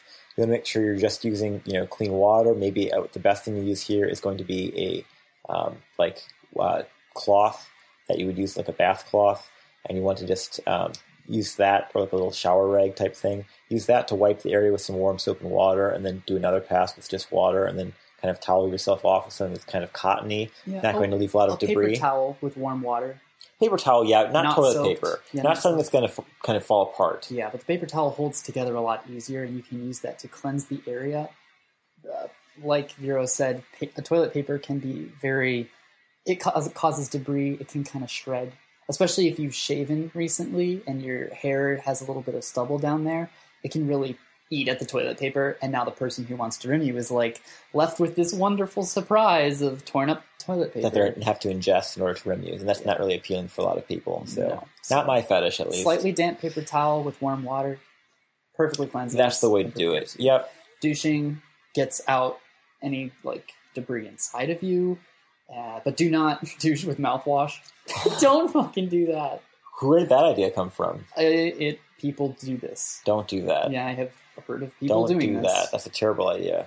Anyway, um, yeah, don't never ever do that. But that's that's just what I want to contribute. Is I personally really do enjoy rimming. I know that I experience it as a super relaxing thing, both on the giving and the receiving side. It's not just something I do for my partner as a top. I find rimming super erotic and enjoyable. A lot of bottoms feel kind of guilty asking for it. Because they think it's kind of like, oh, this gross thing that the top's going to hate doing. But speaking as my personal experience as a top, I actually really love doing it. It's a lot of fun for me. It's something I actually look for and want to do with a partner who I trust. Uh, it's not something I do with casual partners because it's kind of a high STI risk activity. But with people that I'm dating, things like that, I, I do love doing it. Um, and I do experience it as super relaxing, both on the giving and the receiving side. So uh, it really helps with the bottom's level of relaxation, and it can also inspire a little bit of extra lubrication as well, especially if you're using a water-based lubricant having that extra moisture down there can really help uh, keep the water-based lubricant tacky and keep the sex going smoothly down the road. So uh, rimming is a really great activity all the way around. So Vero, what if people are kind of squicked out or they're kind of scared to do that kind of thing because they're worried about cleanliness. Could you go into the details of that? Right. Speaking as a microbiologist, and again, we talk about this in our STI show a bit about the negative things that can happen. Um, risk of hepatitis with rimming, risk of ass to mouth transmission of things like herpes, um, HPV, skin to skin type STIs are totally a thing. You can also transmit syphilis, gonorrhea, chlamydia potentially in that way. And if someone has a gastrointestinal disease, you could be getting that as well. These are things like polio, which is who has who has polio? Like that's not that's not a thing really. But I mean theoretically, if someone had polio, you could get polio. Uh, if they have uh, hepatitis, uh, some forms of hepatitis can be transmitted anally, and any other, you know, if they just recently had a stomach bug or a stomach flu, uh, that could potentially be transmitted in that way as well. So, uh, or if they have parasites, that's another thing they could transmit that way, cryptosporidium, something like that. So, uh, what you want to do is ask your partner before you run, hey, have you had any diarrhea lately? You know, when was the last time you had diarrhea?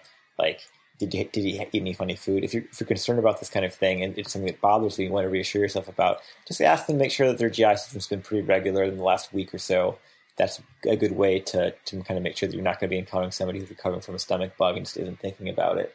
Um, so you can ask that question. Not really a sexy question to ask, but if you really are concerned about it, feel free to ask that. Someone should hopefully want to answer you if they want to get rimmed, might have to talk about their butts a bit to make sure that they can get that action.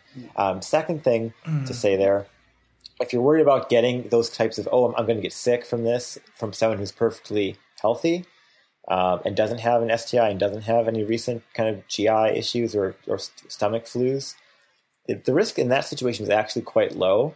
Um, like the, the basic bacteria that are down there are not something you really have to be super squicked out by.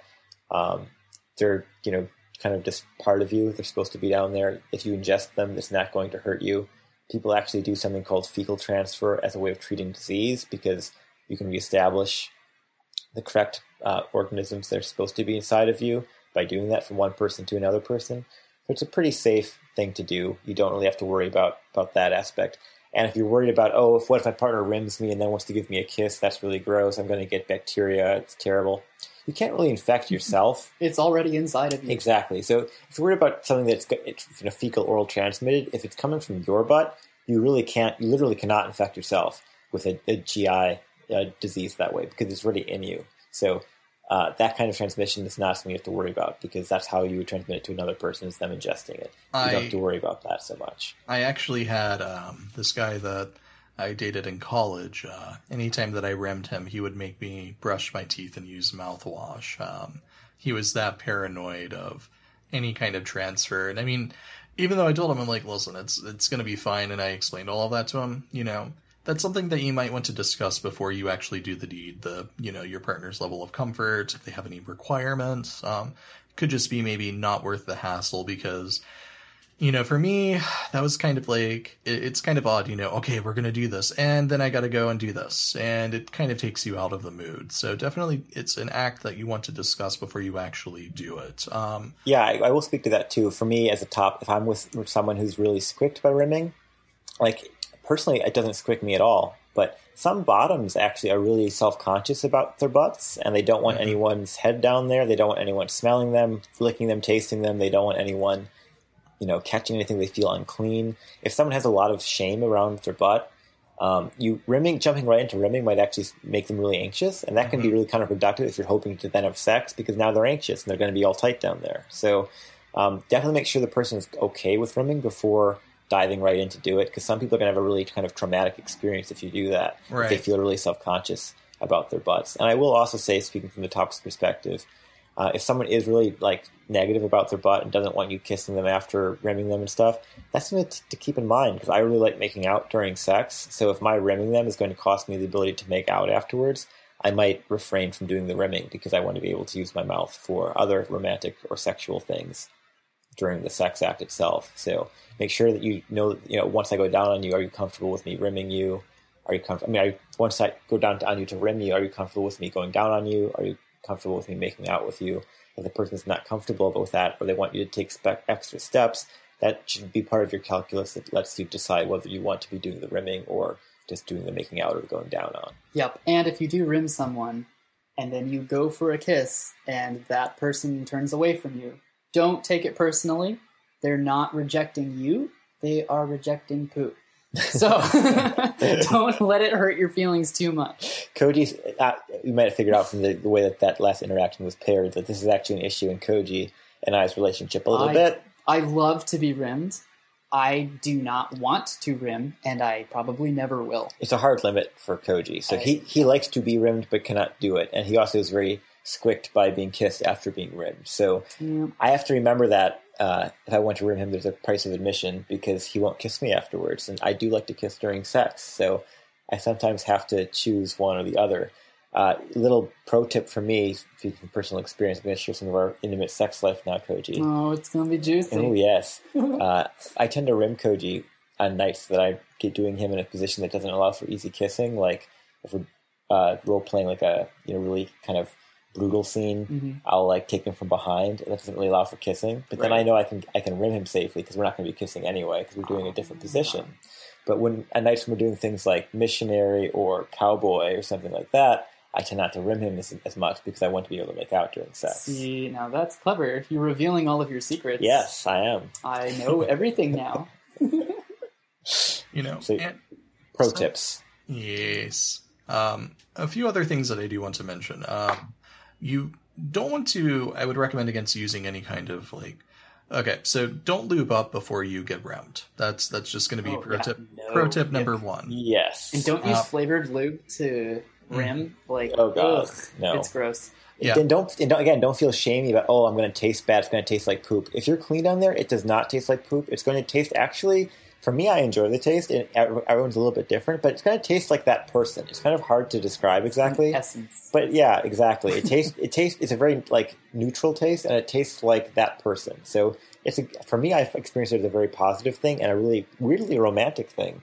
Um, that sounds kind of weird to say, I guess. It's very intimate. but surely. it's super intimate. So, but definitely not a bad experience. I love doing it, and I love the taste, and it's not something that you have to worry about or feel shamey about. So you don't have to put strawberry potpourri, whatever weird Chocolate bullshit. yeah, don't don't get all weird about it because like the natural taste is actually quite good for most people. You know, and another thing, you know, that I want to point out is you, there are a lot of people that want to use um, like some kind of food in their place. Some people enjoy the idea of like, well, I'm just going to put like chocolate syrup or some kind of a jam or a jelly. You see this a lot of the time in like some porn.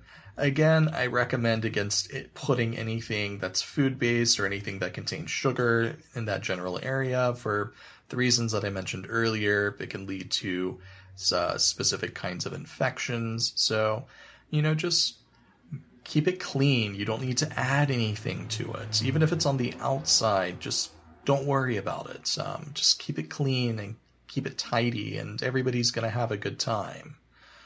Um, really, th- those are my tips on rimming. You know, you just you want to make sure that everybody's relaxed and having a good time, and it'll be a good time for everybody. um, For sure, I think now Metrico, I, this is quite the long continuation. You, I will now let you talk about fingers. Thank you. so here's the deal with fingers. Um, and you see this. Um, first off, we got to talk about your fingernails. So Yup. Some people, like, if they're watching porn, especially, and, and you see this this happen a lot in uh, lesbian porn, where both of the people partner, you know, both of the actors in the porn will have, you know, really nice looking fingernails that are painted and, you know, sometimes they're press ons and you don't want that. You don't want that. Um, you want your fingernails to be fairly nicely trimmed. You want them to be manicured. You know, maybe you have it done at a shop or you do it yourself, but you want them to not be sharp or jagged or pointy because that's going to hurt. It's going to hurt a lot. Regardless of where you put it, it's going to hurt. If that's going inside of your body, it's going to hurt.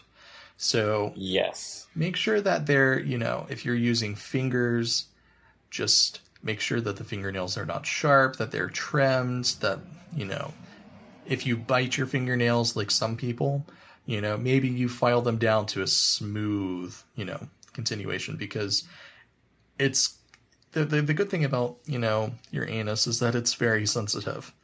The bad part is that it is incredibly sensitive and that it will pick up on those things. And you know, you don't want to have anything too sharp or jagged going into your, you know, anal cavity because it can result in tears and fissure. It's it's going to be bad. It's going to do damage. It's going to hurt. You're going to wince in pain, and as we've discussed earlier, it's going to cause everything to tighten, and that just makes the overall experience very painful.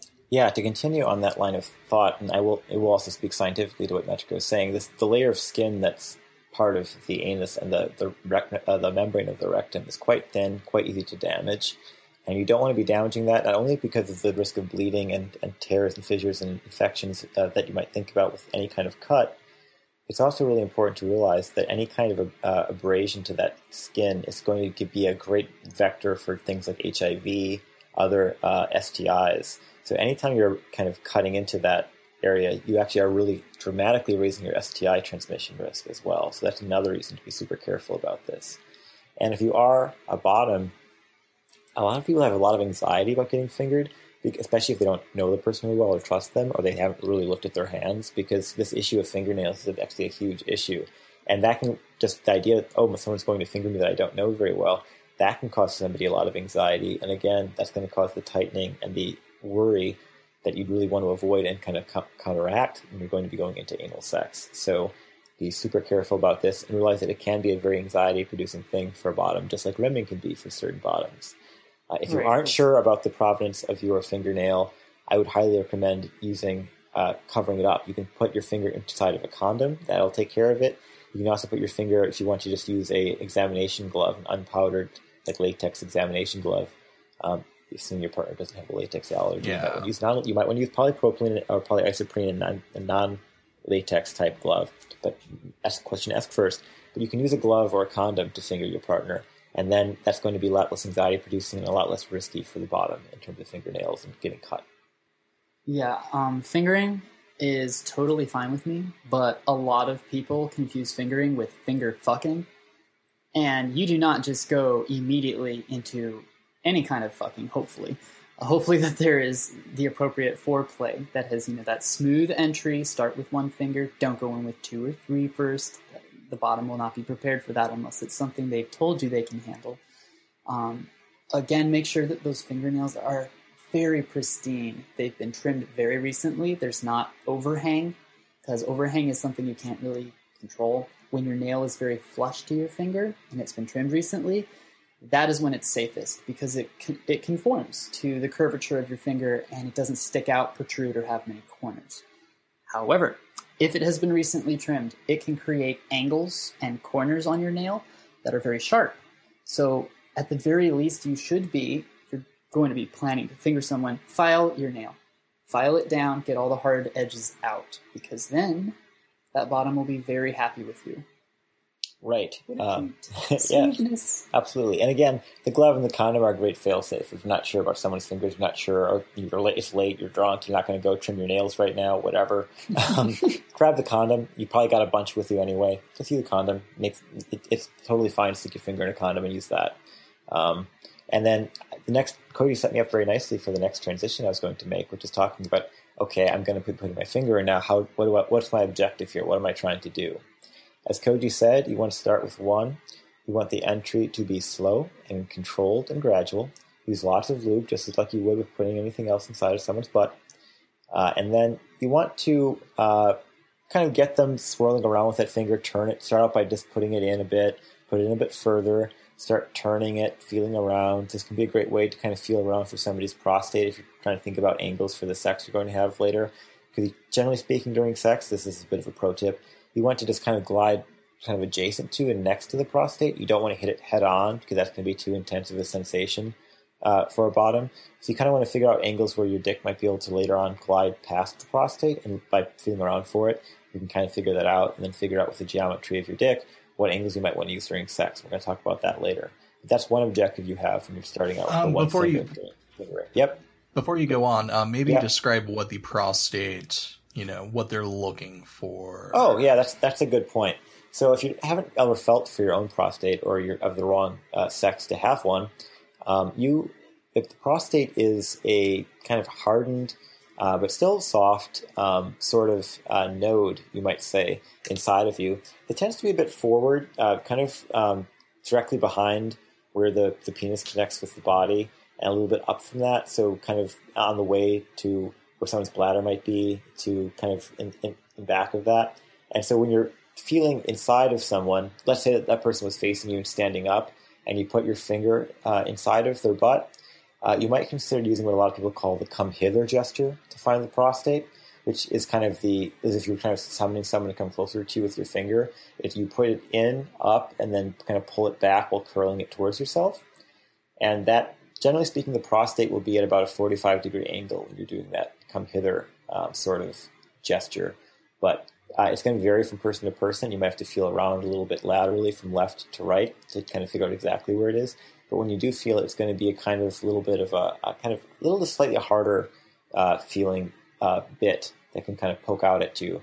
And generally speaking, when you touch it or hit it straight on, your partner's going to kind of jolt or feel that really intensely. So you'll kind of know pretty well from feedback when, when it is that you're touching it or hitting around it. And then you can kind of feel around for you know, the extent of it and exactly, again, following your finger back towards you, you can get a sense of what angles might be pleasurable for your partner during the anal sex, if that makes sense. Does he follow that, Metrico? Yeah, no, it's I, I perfectly understand it. It's one thing that I would highly recommend is um you don't kind of what Vero was saying, you don't want to just apply immediate direct pressure to it. You don't want to like I know some people like push on it. Don't do that.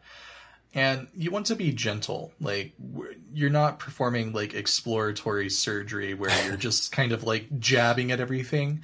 You know, make sure that when you finger, you know, especially in this fashion, you're being very gentle, very not jerky movements. Keep it very smooth and very, you know, nice and pleasant, and everybody will be happier. Um, it's the first time that I was fingered by somebody else. It was very much so like a almost like a proctologist, you know, examination where it was just boom, I found it, bap, bap, bap, bap, bap, like hitting it like it was a punching bag. And I'm like, no, no, no, no, no, no, no, no, no, no, no, no, no, don't do that, don't do that. So, you know, keep things nice and silky smooth. Make sure that you're using plenty of lubricant.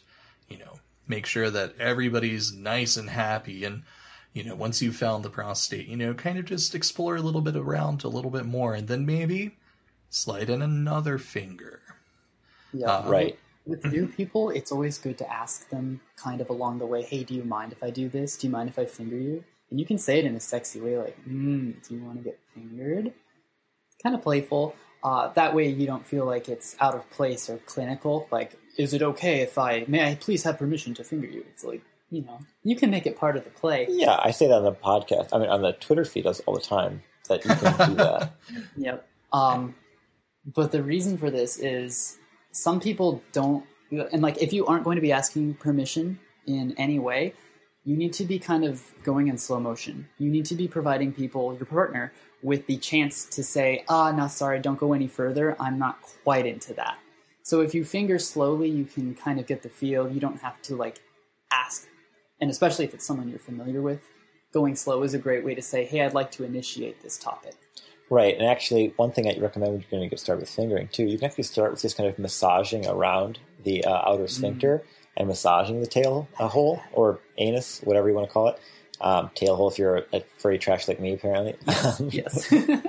but um, you uh, you can massage that, and the massage is usually quite again like like the licking we were talking about earlier with the the rimming um, that can be a quite pleasurable experience for the bottom. I know Koji really enjoys it. Yes, please. Um, it's an activity I do with him a lot, just just to do it because he likes it sometimes, that, or yeah. Feel around it in this case. Mm-hmm. Yes, yeah. but that can be super relaxing. And then again, that gives a person a chance to say, "Hey, I'm not sure what you're doing with those fingers, but fingering's not something I like." that gives them another good chance to say no to you if they're not going to be down for the fingering. And Sorry, you know, You're going to say something? Yep, it's all good though. Um, another thing that you can do is um, you can put a little bit of pressure um, on the area between you know the the your asshole and uh, your other your dick or your the you know pussy or whatever.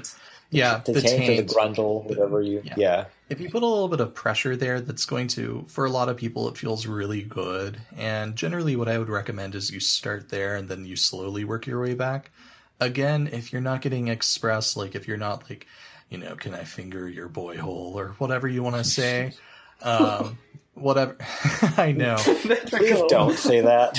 my boy hole. Yeah. I, I, mean, you know, I don't know what people say. It's, it's, I say one thing and it's definitely, can I finger your boy hole? Um, no, um, it's, it's, you know, it gives people time to, you know, get relaxed, especially if it's their first time, if it's your first time, you know, it gets you accustomed to the idea of people being in the general neighborhood. So, and if I am going to ask permission explicitly, which I do sometimes if I'm not really sure about somebody or I want to make sure they're they're comfortable, uh, one of the kind of more intimate, sexy ways I've thought of, of asking this question that I use is, uh, "Do you mind if I feel inside of you?"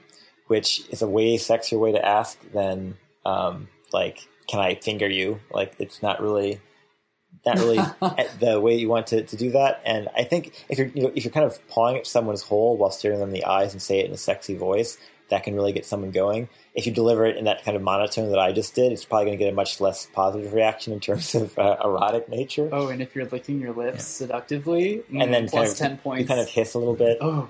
see, typically what I do it's all the delivery. Yeah. See, typically what I do is I put my finger, you know, down there, just right on the hole, and I just look at them and say, "May I?" Oh, that, yeah, and that's good. Yeah, I like that one too. And, that's good you know that way you avoid like you know clinical like you know are you prepared to engage in digital intercourse you know that's you know that sort of thing and it's much more like may i and if they say yes then go ahead make sure that your fingers prepared lubricated if you're using any kind of like a glove or a condom you can get that prepared you know, obviously you don't want to prepare before you go there. That way you don't want to like lube up your finger and then like, can I? And then you're like, well, I just did all this for nothing. You know, make sure you get permission or, you know, that they're clearly on board the finger train before, you know, you set sail, I guess. For you, Metrico, when you're done fingering them and you pull out, do you look them in the eyes and say, be well. Uh, nope, that's when I give them the you know cab fare and I close. oh right right like, be well and then I close the door. No, fall in a well. Wow. and then I have a pint of Ben and Jerry's and cry myself to no. Um, no, you know it's it's there are a lot of ways that you can ask for that permission, and then you know it doesn't have to be again as clinical like can I digitally stimulate your insides. Like there, there's no need for that. But so you've got a finger, and you've done, you know, you're pretty comfortable. They're pretty comfortable.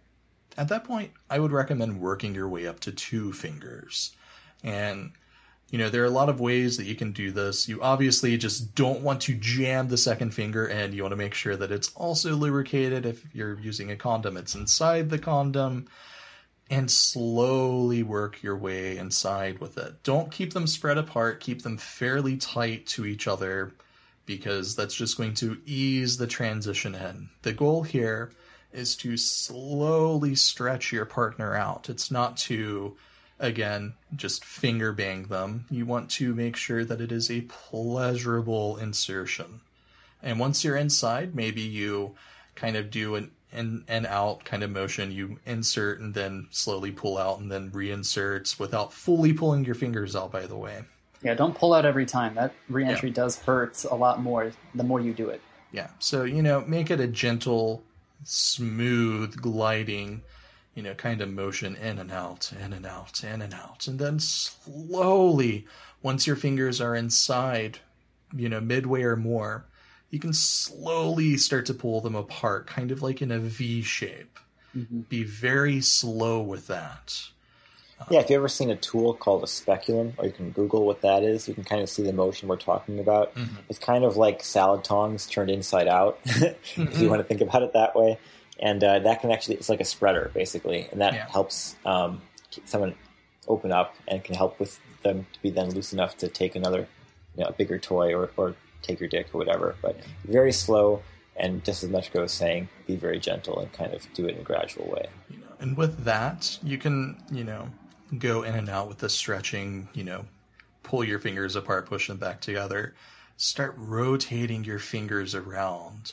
You know, rotate your hand and just kind of, you know, stretch them out slowly it's going to feel great, especially if they really enjoy the sensation of being stretched. What I generally recommend, and this is just my personal like preference when I'm fingering somebody, I have them on their back typically, so that way I'm able to look at their face. Mm-hmm. And if you see like a grimace of pain, that means, you know, you slow down, you stop, you hold where you are. And what's really important is, you know, constant communication. You want to ensure that, you know, your partner and you are totally in sync that you know if this is hurting you if you're the bottom if this is hurting your bottom if you you know you're the top you stop you know when to slow down you know when to hold back because if you just keep going it's going to again make sex just incredibly unpleasurable and incredibly undesirable and if it's your first time it's going to unfortunately sometimes scare you away from bottoming at all so be slow and sensual and deliberate with your motions. If your partner's in pain, pause. Let you know them adjust. Maybe they need to kind of wiggle their body a bit. Maybe they're uncomfortable in the position that they're in and they want to move their body around entirely. Make sure everybody's on board and everybody, you know, is comfortable because that's just going to help everybody enjoy everything so much more. Trust me on that. Yep. Sex is all about communication. It is a constant conversation because you are an individual speaking in a very intimate way to another individual. And it's not something that you do with just anybody. It should be something that you do with someone you can talk to very easily, someone you're comfortable around, because it's up to you to make sure that your partner is having a good time. and it is up to your partner to make sure that you are having a good time. And if Yeah. either one of you is not having a good time, the communication needs to improve because Mhm. not just one person should be having a good time when sex is happening. That is actually the secret of sex. The secret of sex, everybody, is it's not about you. It's about you as a group. It's about the two, the three, however many of you are engaging in intercourse. Yeah, it's who you are as a fusion. Yeah, pretty much. You're fusing. You're a crystal gem, but your gem is your dick or whatever toy you might have. So This has gone it back together, and I'm never going down at the bad bad I mean- communication. I mean, to be fair, I think if you're having anal sex, then I guess you are in actuality going down. Um,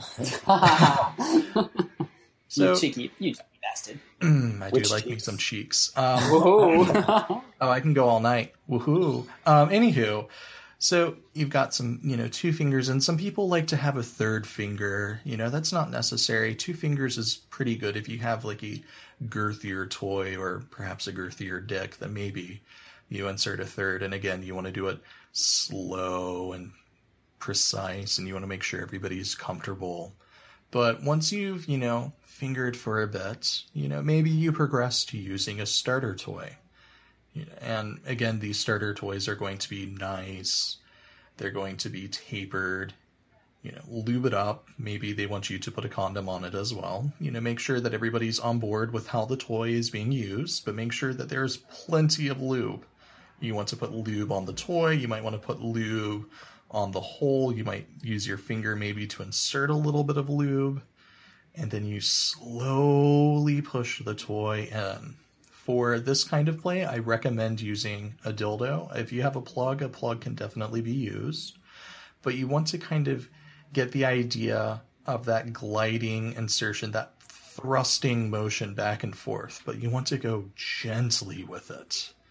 Um, something that you might want to consider if you are the top is letting you know the bottom put the toy in let them control the rate of insertion let them control how it thrusts inside of them how it's being used because going back to the idea of comfort levels if you're you know this is your first experience together first you know time you're having sex allowing the bottom to have control over this portion is going to be really great. It's going to allow for that level of comfort to just be there. You know, maybe allow the bottom to insert it, you know, toy for a little bit, and then maybe ask if you can take over. Maybe you put your hand on top of theirs and That's start the way to pushing do it it. together. You know, Yep. that that way it's it's a group effort. You know, it mm-hmm. takes a, it takes a village to train a butthole. So Let them start, and then introduce your hand and slowly mm-hmm. transfer and take over. That is Yeah. a great way to do it. And for a lot of people that are into like, you know, Dom subplay, that can be a really great way of taking, mm-hmm. you know, control of the bottom and letting them know that you're now kind of in control. And it can be a great way of transferring control, transferring, you know, the ability to, you know, have that anal experience be under your control, transfer it to your partner. It's a really great way to do that. Yeah, that Um, but, surrender you know- causes a subconscious chain of effects that make your muscles relax even more. It's knowing that you're safe in the hands of someone else makes you relax. Mm-hmm. Yep. So, you know, consider doing that, but definitely use a toy, especially if the bottom, you know, if you're the bottom or your partner's the bottom, if they're a beginner. It allows for a gentle, gradual build up. Just consider it to be additional foreplay. It's just using another object. And then from there, maybe it's time. Everything, you know, set, prepped, you're ready to go at that point, maybe it's time for you to get your dick involved. Or, you know, for some people, they use a harnessed kind of dildo, especially if, you know, you're two females or perhaps you're uh, pegging your boyfriend and you don't necessarily have a dick of your own. There are lots of reasons that you can use a harnessed dildo, and they're perfectly fine as well. So, Now, um, Metrico, I usually find that this Mhm. is the part of uh, sex when someone's you know roommate walks in at a fur con. This is usually right about that time when some random asshole walks in your room and cock blocks you. It's like I just spent two and a half Um, hours prepping this virginal, beautiful boy for the best experience of his life, and you walk in here and need to get your damn con badge. Oh, and I'm sorry. just- I need Yeah. To go get my ref for a piece of art. and I mean- it's just ruined. This happens so often guys, I mean, doc first. is this is this a subtle read on us at Furmore? When Oh, it's a read on every convention I've been to. Someone will come into the room. Like, and it will be right at that point. yeah. yeah, to At be a certain fair, point, um, you just get used to it. You're just like, well, someone's Yeah. in here, and we're still gonna fuck. You know what? I think I think when I walked in the room when this was happening with you, I just kind of went, "Oh, cool, have fun," and then I just kind of left. Yep. Yeah, kind of a, a quick, you know, Yeah. more power to you, romantic Yeah. acknowledgement, top to top, and then it was back to going to town. Yeah, that's the Kinda thing about slap, roommates. It's know. like you are probably going to see something, and you're either going to enjoy it and be aware of it, or you'll be surprised That- and maybe not like that it. is so- actually one of the policies. If you ever want to room with me at a con, I Mhm. do have a policy of if you don't want to walk in on something, then either don't come to the room or room somewhere else. Yep, either wait Yeah. or go somewhere else. Yeah. You gotta. You're okay seeing that. Come on. Yeah, because I don't have a problem with someone walking in on me, Mhm. but they better not be make a scene about it. You know, that's kind of my general Yeah. policy. and I tend to be pretty much just like, "That's awesome!" Like, like give everybody a head pat, give everybody a high five, like "Go team!" And then I'm on my way to my own life. But uh, yeah, it's if, especially if you're having sex at a convention, you want to make sure maybe you put out the do not disturb. Maybe you have an agreement with your roommates, like. Maybe you have a Yep. roommate telegram chat where you can post, "Hey, Absolutely. need, need the room for thirty minutes." I highly Yeah. recommend doing that. Yeah, Yeah, that allows people to schedule it out for increments of you know 30 minutes, maybe an hour, and saying like, "Need Yeah. some alone time, guys." Yeah. So, I mean, you know, use some common sense and hey, if you happen to walk in on your roommate having sex, don't shame them. Don't make a big scene like, "Oh my god." Like don't don't turn into like Mrs. Doubtfire. like it's going to be okay. Everybody has sex. Well, most people have sex. Uh, some And people also- yeah.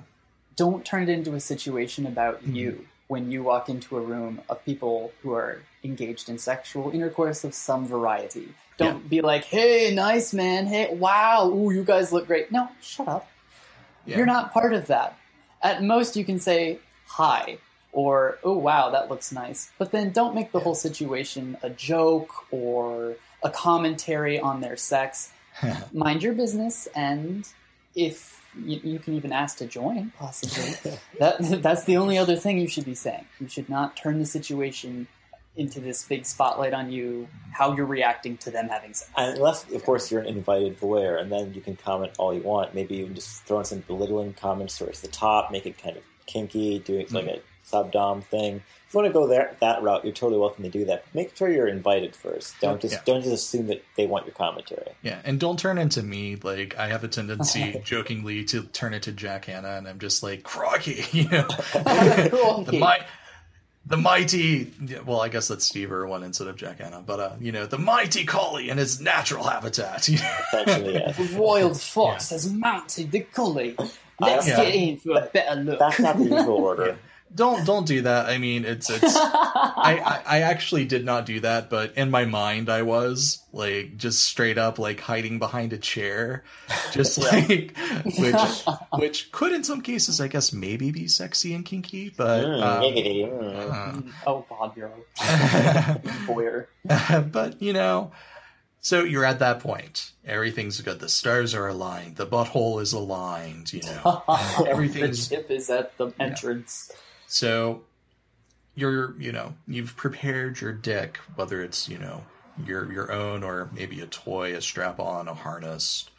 You know, make sure everything's lubricated. You know, make sure that you're practicing the agreed upon safe sex like agreements. Like if you're using a condom, make sure the condom is on. Use perfect condom use. Go back to our STI episode to learn more about that. Enter slowly. I cannot emphasize that enough. I understand you've used some fingers and a toy, but a dick is a whole different ball game. You want to make sure that you enter in very slowly. Again, this is a great opportunity to let the bottom set the pace. Maybe you, you know, maybe you have the top lie on their back and you slowly sit on their dick and allow for yourself to slowly become impaled on it. Gives the bottom a lot of control to set the pace if you know that's not the way that you want to do it and the bottom wants you to insert it make sure that you listen to them if they ask you to stop to hold off if they frantically start grabbing your upper thigh maybe you hold for a second let them become accustomed this is going to be an experience. Remember, the your your your anal cavity is very sensitive. So just take it slow. Like don't force it all in. Don't jackhammer your way into the butthole. You know. And on the contrary, too, uh, try to avoid pulling all the way out once you do get some part of your dick inside. Even if your partner mm-hmm. does encounter a little bit of pain, your, your first impulse is going to be to pull all the way back out. It's like, oh, I didn't mean to hurt you. Like, let me, let me remove the thing that's causing the pain.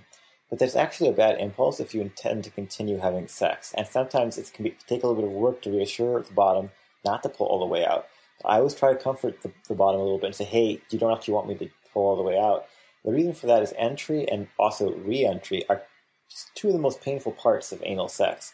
And if you have too many re-entries going on, it's going to eventually wear the bottom out to the point where they can't actually continue having sex with you. So yeah. encourage them. You might want to back out a little bit, if you, especially if your dick is a bit thicker towards the front. Try to back back to about a, a part where your dick might be a little bit less thick, but mm-hmm. don't pull all the way back out because that's going to again make that painful re-entry happen.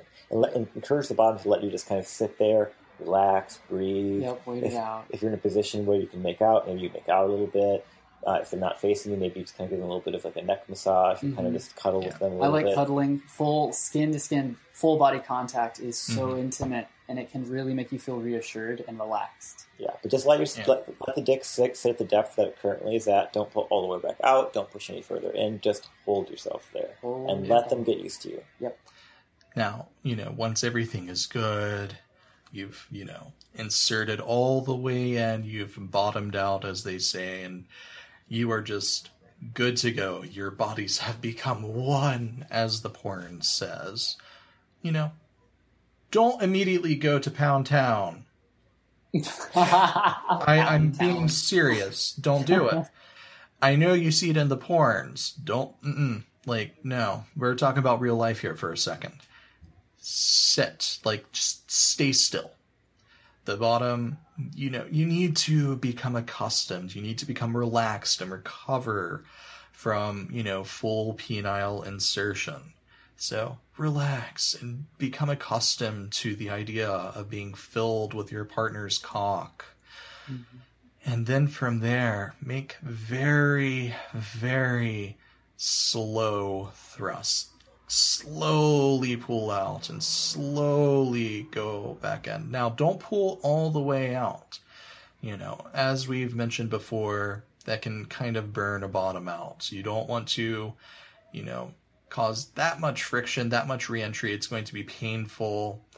You know, go maybe, you know, a quarter of the way out or half the way out. Some guys maybe like to just put the head of their dick inside and then go back in, but go slow. Keep it a nice, consistent pace. In and out, and in and out. And then slowly begin to pick up your pace. It's okay to move faster. You just always want to keep in that constant communication. Right. Sure that you're getting feedback from the bottom, or if you are the bottom, give feedback. Like, it's you know it doesn't have to be clinical like you know this is adequate this is adequate this you know like you can yeah. be like oh that feels good mm, yeah mm, faster mm, yeah and, and, i can definitely speak to that mm-hmm. uh, a way that i signal to the top that i'm ready to start being thrust in and out of i will get used to how he feels inside of me when he stops moving and let, lets himself sit there my body adjusts I'll start to kind of move my body around on top of him and squeeze slightly as a way of letting him know that I'm comfortable with him continuing. Right. Uh, and communication is super important. Uh, and I think you can get both physical feedback and verbal feedback. Another thing Koji likes to do is to kind of give more feral sort of verbal utterances when he's enjoying himself, and he kind of actually uses English words when he's wanting to correct something. So I can actually I can respond to how feral he is yes. to kind of determine whether it's going well or not. I have a way of pretty... slipping into little like noises. They're ridiculous, but I tell people who are fucking me if I'm speaking English, that's a bad thing. I should be making very Foxy non-English sounding yes. noises. Yes, um, so that's one thing. And going back to like the pace and the, the yeah, pulling out, pushing back in thing, a lot of guys aren't quite sure how to do that. I will say this actually does vary a bit according to how well endowed you are. So I'm someone who's a little bit on the above average side. So for me, pulling out about halfway is probably about the only thing that's going to feel really good for a bottom, especially an inexperienced bottom. You don't want to be pulling out any more than that, or it's going to be a bit too vigorous. Uh, I actually often do it just like if I'm doing like a more intimate type of pace. I'll only do a fourth because you know that actually still feels pretty good and it feels really amazing for the bottom. I think the less actual thrusting there is, the more pleasurable it tends to be for the bottom if you're having that kind of slower, intimate sort of sex. If you're going really rough, then maybe that's different. But Yeah. um, the other point I'll make too is this advice doesn't apply quite as much to guys who are a little bit less on the endowed side. If you are only in the, you know, slightly like closer to average or slightly below average length range of like four inches to like five, five and a half inches, you might be able to get away with going three fourths of the way out every time. But that's going to be um, something that you kind of that's actually a benefit I think to having a smaller dick. Koji can speak to this. Guys who have smaller dicks can get away with jackhammering a lot more easily because they can pull all the way in and out without it really fatiguing the bottom. Right. Guys who are on the average to above average Right. side of the dick size, they can't really jackhammer their their dicks in like that without really exhausting the bottom. So Well, and for people with really long dicks, sometimes they hit that second bend, uh, that leap right before your your rectal cavity, and they will actually need to stretch past that little bend there. Um, and so, full entry from you know being out to being in is something that a very experienced bottom is only capable of handling. I certainly do not like complete exit and re-entry sex. I hate it Mhm. in out in out no way it feels way better when you get into a really nice grind where you can push back and feel your weight kind of bouncing off of them and creating a feedback loop where you're pushing back just at the right cadence of their thrusting that you're pretty much just using physics just gravity to barely push up against them and you can start to work into a really good rhythm without needing them to feel like they need to pull out of you completely. If they're popping out a lot I don't really like that that much. And the bottom can help with this too if the top's really Mhm. falling out. And a lot of positions, the top, uh, the bottom can actually wrap their, either their arms or their legs around the buttocks of the top and kind of pull them inside of them. Mm-hmm. And that can also help keep the top from falling out and keep the top engaged at the right depth where it's not hurting the bottom. Yeah. So if you're the top's also an experience, the bottom helping in that way can be really effective. You want to say something there, Metrico? Yeah. Um, one other thing that I do want to mention is the idea of like a gentle fuck versus a rough fuck. You Yes. know, you want to be as gentle as you can be at the beginning, especially if the bottom is inexperienced, or even if you are inexperienced as the top.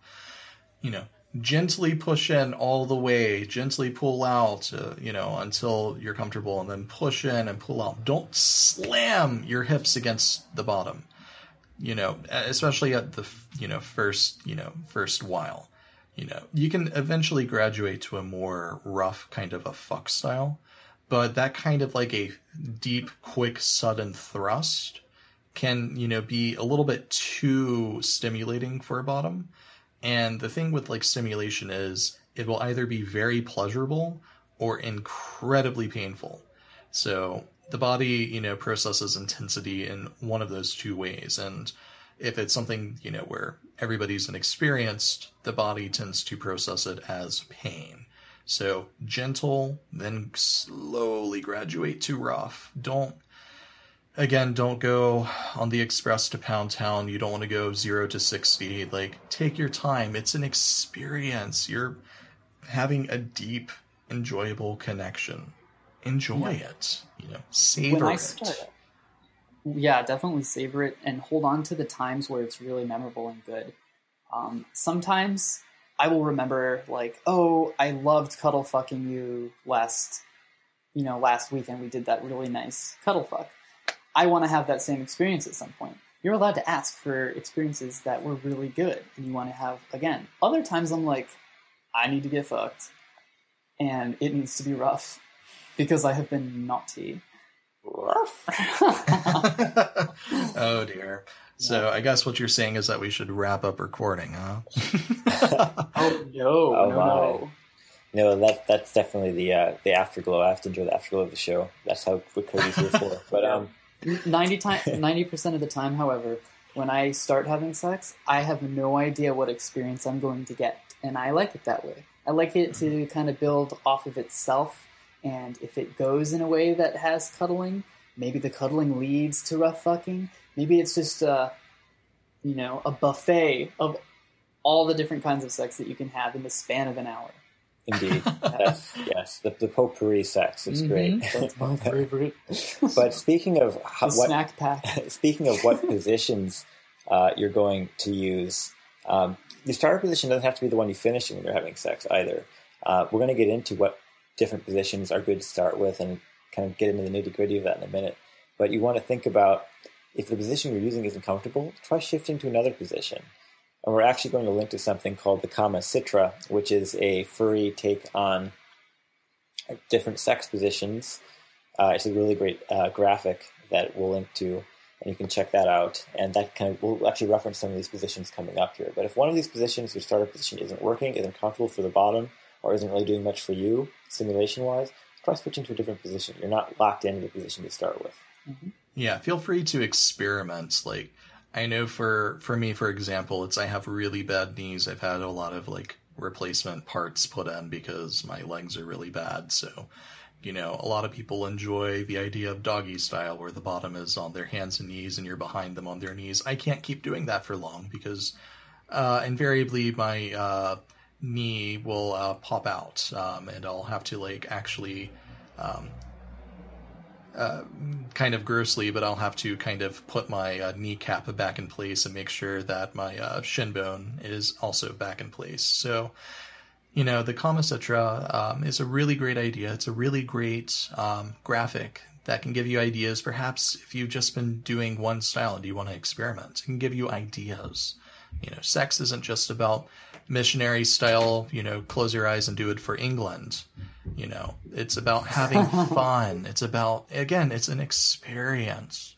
Allow yourself to experience different kinds. But for starters, there are definitely easy, enjoyable, you know, starter positions, almost like starter Pokemon that are going to be, you know, easier to learn and train and get used to before you move on to some of the more advanced techniques. Um, you know, going back to the idea of allowing, you know, the bottom to control the rate of entry. Um, you know, one of the best tools is uh, what would be called cowboy or cowgirl, where again the top is, you know, lying on their back and the bottom slowly kind of seats themselves upon the dick. Think like a cowboy riding a horse. Um, you can face away from the top uh, where you're not looking at each other, or you can face towards them, at which point that's reverse cowboy or cowgirl.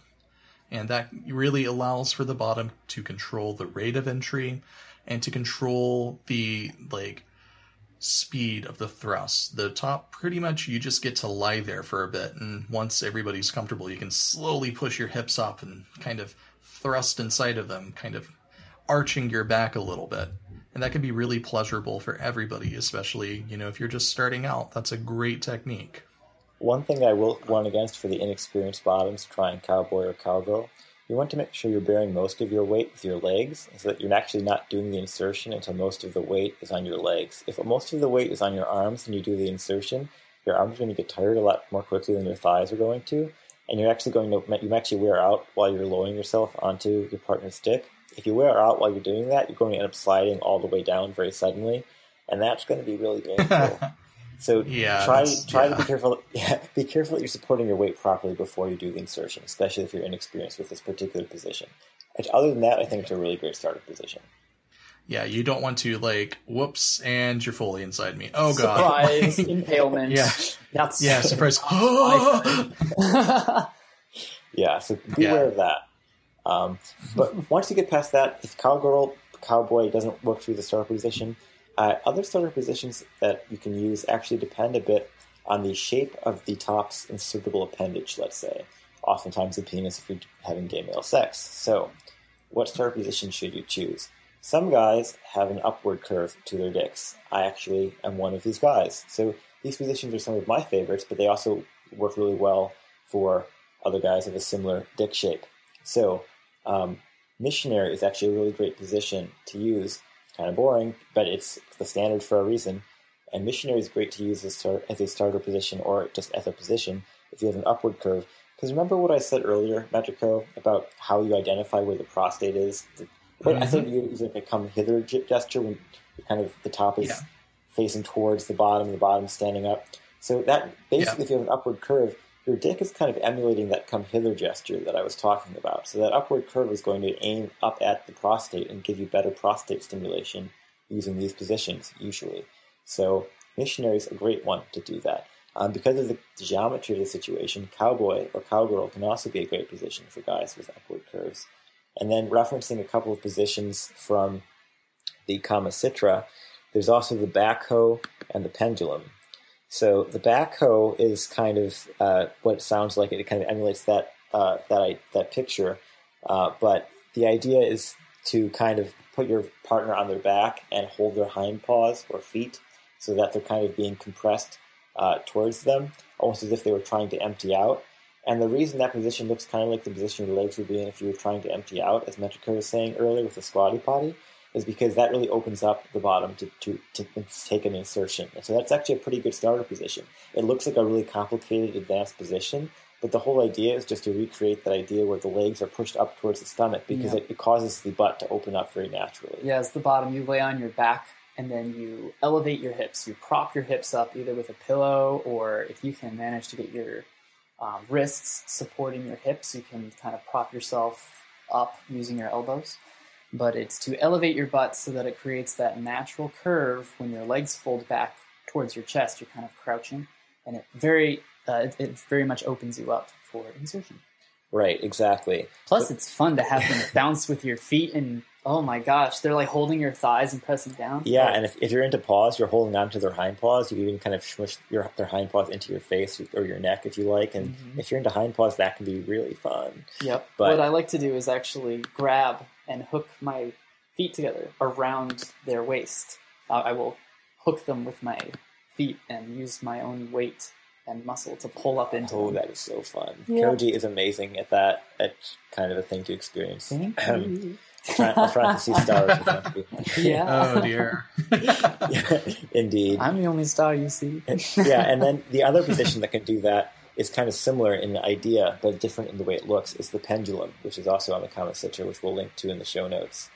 And mm-hmm. uh, in that position, the bottom is actually facing the the top, and their legs are being pushed into their stomach or into their chest by the partner's chest.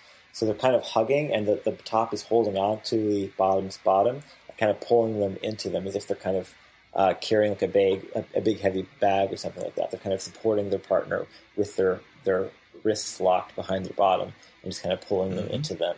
And that position also works really well if you are an upward curve and you're starting out with sex, because again, position of the legs and the geometry of the butt opens up the tail hole really well for the penetration.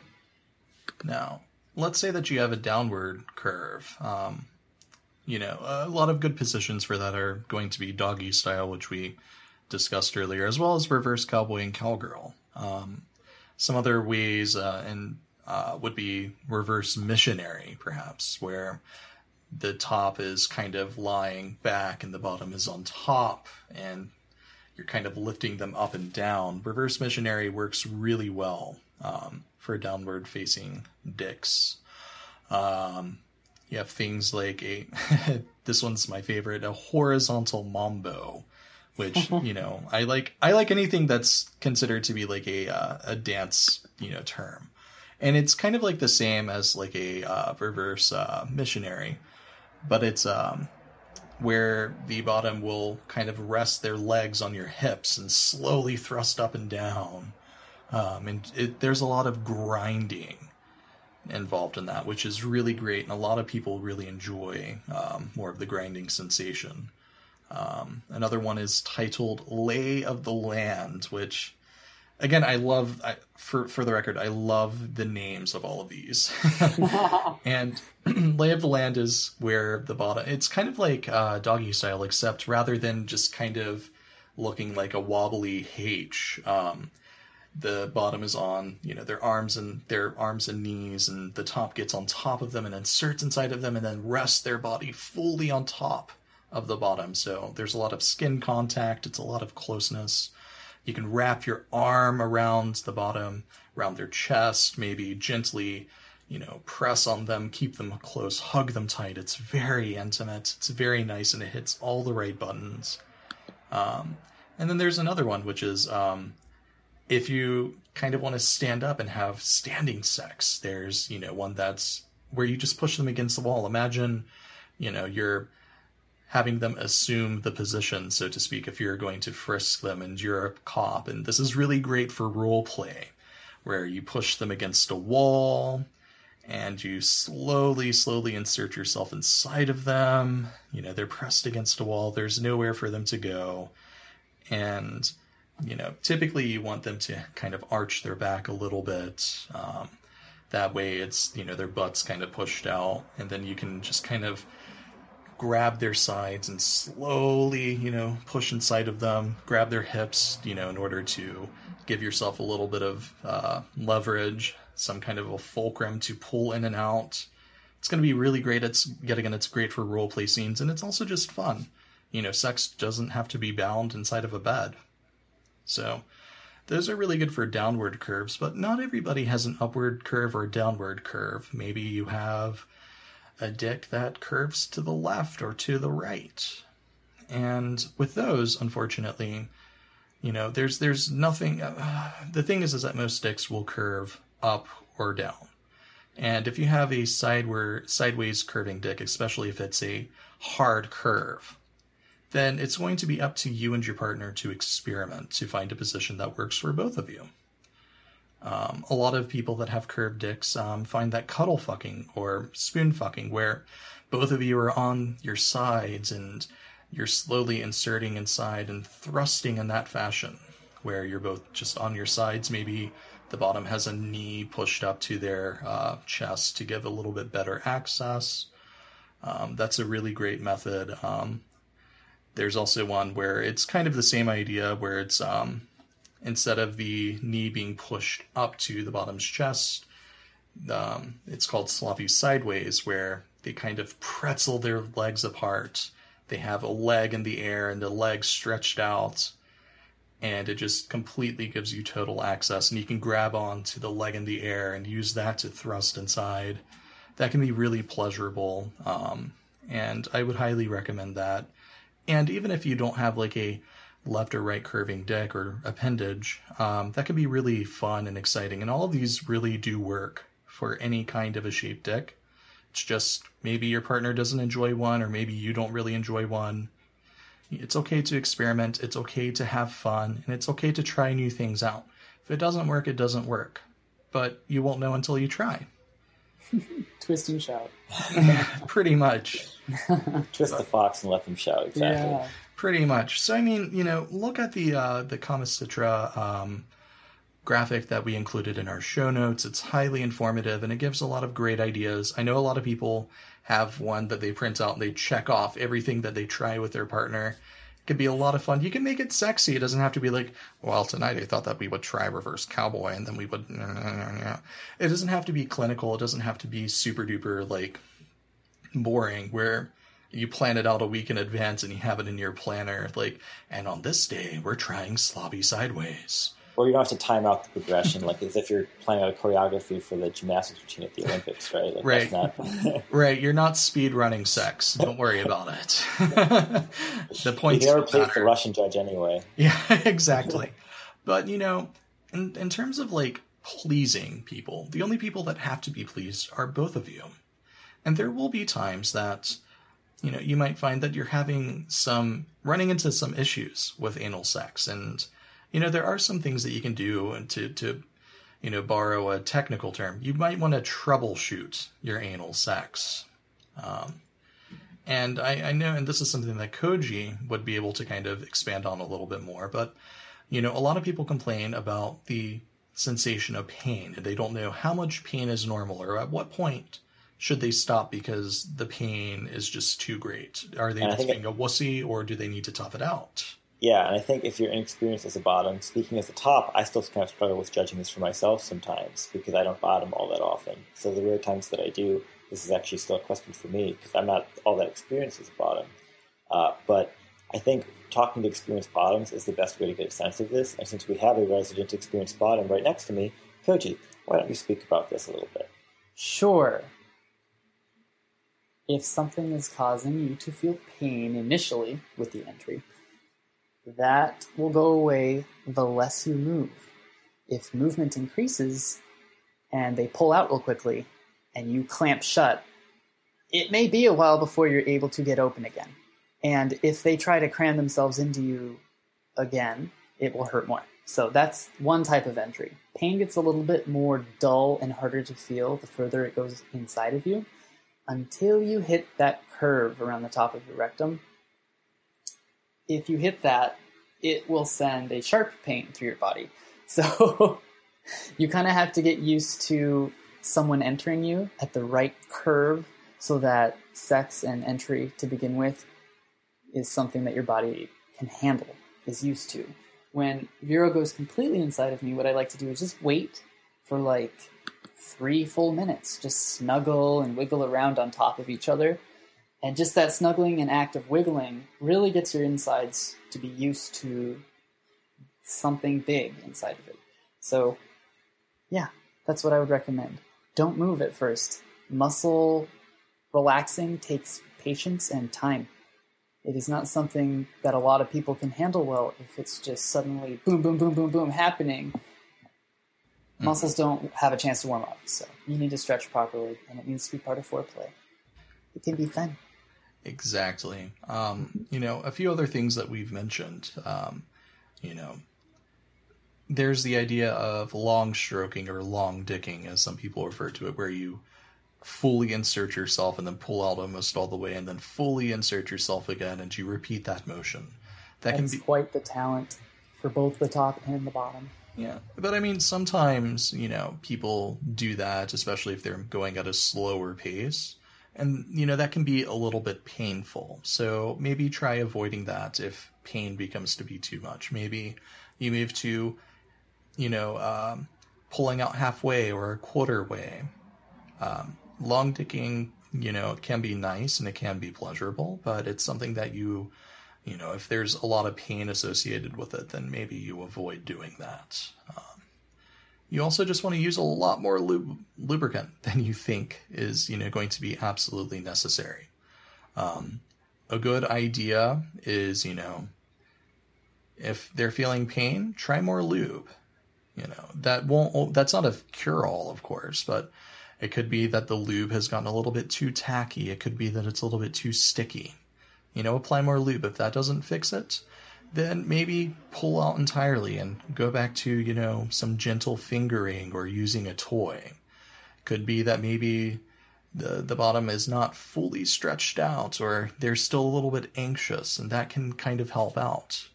Um, sometimes it could just be that unfortunately, there's just not going to be, you know, much in terms of anal play. Could just be that the bottom is just feeling a bit too anxious or the pain level is too high.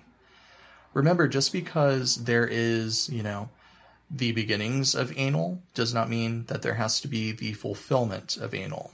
If, you know, the pain is too much, you don't have to, like, grin and bear it. If you just can't continue doing it, just say, listen, I'm sorry, but I just don't think I can continue. Um, and there are other ways that you can have, you know, sex. You know, sex isn't just about shoving your dick inside of a butt or, you know, a vagina or anything like that. There are plenty of other ways that you can get mutual sexual release. And I want to speak to that. Sentiment.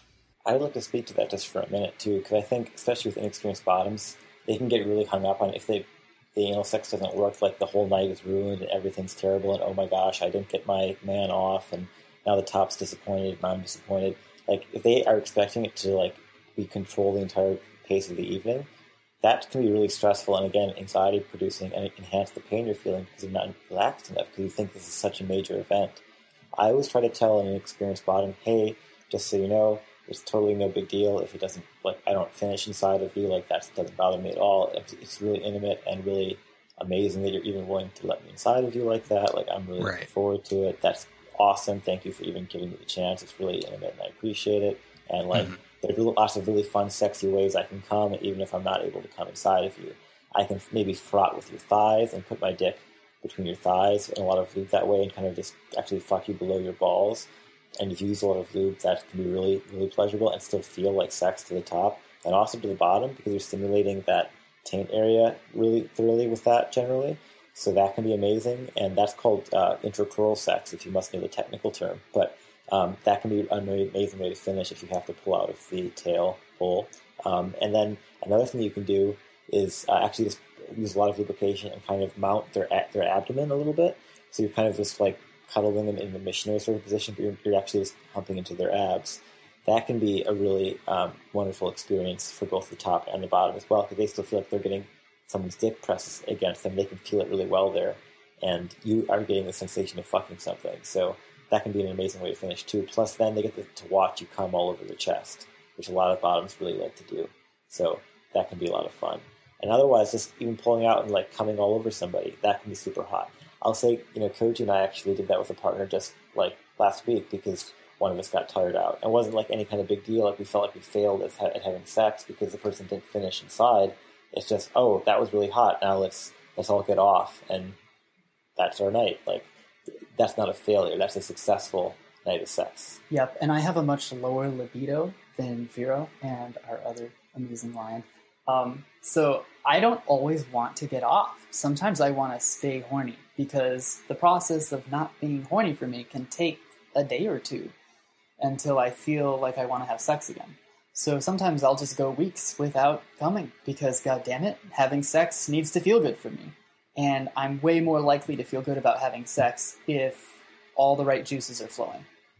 Unfortunately, I enjoy erotic denial, so it works out really well. It's like a match made in heaven. It um. Yeah, but that's a very that's a very important point. Is especially for bottoms? I think a lot of tops are scared about this. Uh-huh. Don't expect the bottom to just like come everywhere from you fucking them. That's super rare. Like really experienced tops can make people come hands free, and it's kind of this mythical thing you see in porn. Mm-hmm. But if you're both of you are on the more inexperienced side, and if the bottom's inexperienced, you're not going to be making them come hands free. Most likely, Mhm. the first few like dozen times you have sex with that person. So don't be embarrassed if you, the bottom doesn't get off from the sex, just like you shouldn't be embarrassed if you don't come from the sex. It's not a, that big of a deal. But the bottom uh, or the top aren't failures if one or the other didn't come just from penetration. That's a really terrible way of looking at it. And just one thing, and I'm just going to talk to you know the tops for a second. Um, hey, so you've got you you you've got off, like you've come. That's great. Don't abandon the bottom. Don't just say, "Oh, well, I'm done," and you know, kind of wipe your hands and walk away. Um, make sure everybody gets to the level of fulfillment that they want. You know, just don't. It, again, sex is not selfish. It's not about you getting to the finish line. It's about both of you getting to the finish line. And again, some bottoms may not want to come. They may not want to orgasm. That's something that you know you can discuss, or they can tell yeah, you. it's a, it's a totally reasonable thing to ask. Hey, do you want to come? Like, do you want to come after this? Like, I'm going to fuck you now. Do you want to come? At? Do you want to come? Like, it, it can be a really hot question to ask while you're both aroused. And listen to the bottom. If they want to come, make sure that you make that a priority at some point. If they don't, then don't make them. They shouldn't be Yeah. force, be forced to perform for you that you feel like you did a good job. That's kind of selfish. Yeah. So So kind of defer, defer your partner's wishes on that. yeah. So don't be a you know uh, selfish lover. Whether you're the bottom, whether you're the top, just because you got off doesn't mean that it's over. So just be very mindful of that. That's something that you know I hear a lot of complaints about. Not not with sex with me, but just in general. Like, no, trust me, trust me. You're taken care of with the red panda. yeah, I, yeah I, I like to say that uh, I'm a top, but my muzzle doesn't know that because I have a good reputation for how I finish off uh, a bottom. But um, yeah, so that can be a lot of fun for both the top and the bottom to make sure the bottom is getting fully taken care of. Though I will say, just as Metrico said, like it ain't over till it's over until everybody's had their their fill. And just because someone's come doesn't mean it's over. But on the contrary, just because someone hasn't come doesn't mean it's not over. If the bottom doesn't want to come, or one of you doesn't want to come for whatever reason, that should be respected, and you don't have to perform, like I was saying. Yeah. Um, there is one other question that we do get asked a lot, and it's um, sometimes when I bottom, I bleed, and should I be worried about you know a little bit of blood? Um, the short answer is eh, it happens. Like especially if you're tight or if it's your first time, maybe you haven't bottomed for a while, a little bit of blood might happen, and that's unfortunately the nature of the business. Um, there's no real need to get up in arms. There's no need to panic or immediately run to the emergency room. You know, if if you've seen the the rejected um, uh, cartoon, Don you know, Hertzfeldt. Oh yeah, by Don Hertzfeldt. You know, there is an issue, however, if you know my anus is bleeding, like If, if, it's if pouring out and if- puddling on the floor, yeah, then you might have an issue. Um, That's Yeah. called that's a major medical emergency. that's called go to the hospital immediately. Yeah, don't And- pa- don't pass go. Just call nine one one. But And if, that- if it's a little bit of blood just like leaking out and you see it on your tissue paper, like don't worry about Yep. it. Yep. If you wipe and it's a little red, that is completely normal. I assume most bottoms, I speak for myself, definitely, we have bled. Mhm. And there's a difference between dripping out of you and, oh, you wiped and it's a bit red and, oh, Yeah. the drop hit the toilet water. Like, you know, so if that's it's small, don't worry. If it's big, worry. Yeah. So that's why it's important to take your time. That's why you don't want to just force yourself inside because that can cause major internal damage. Um, a lot of folks, um, especially, you know, they see people in porn, people on After Dark Twitter taking these massive toys, and they're like, I want to do that. And then they attempt and they tear up their insides. Make sure that you take the time to stretch out. Make sure you take the time to become accustomed, use a trainer set, take your time. Again, sex is not the Olympics. There's not a gold medal for finishing first. There's not a gold medal for taking the largest dick in the world, the largest toy in the world, the largest knot in the world. Sex is meant to be fun. And obviously, there are going to be ways that you can make it more fun. There are things that you have to look out for. There are best practices, just as there are with anything, any kind of relationship, any type of existence, you know, portion of your existence. There are going to be best practices. You know, take time, enjoy it, don't rush through it. Don't just jam a dildo up your ass without any lube. You know, make sure that you take the time to enjoy sex, to enjoy the experience, and to enjoy your partner. It's going to go a long way in enhancing your sexual, you know, experience and to enhance the relationship that you have with your partner. So, just bear all of that in mind. These are, you know, small troubleshooting tips that might happen with anal sex. Um, another one is, um, let's say that you, you know, didn't necessarily follow our advice about douching yourself out and there's a little bit of liquid that leaks out. It can be embarrassing. Just, you know, take your time, make sure that you're fully emptied out. Otherwise, you can get a little bit of Santorum. So, Yeah, and- that. And if you do have an issue where you maybe weren't as clean as you thought you were, and there's a little bit of you know fecal matter like that comes out on their dick or something, like be adults about it. Don't don't shame the bottom if you're a top.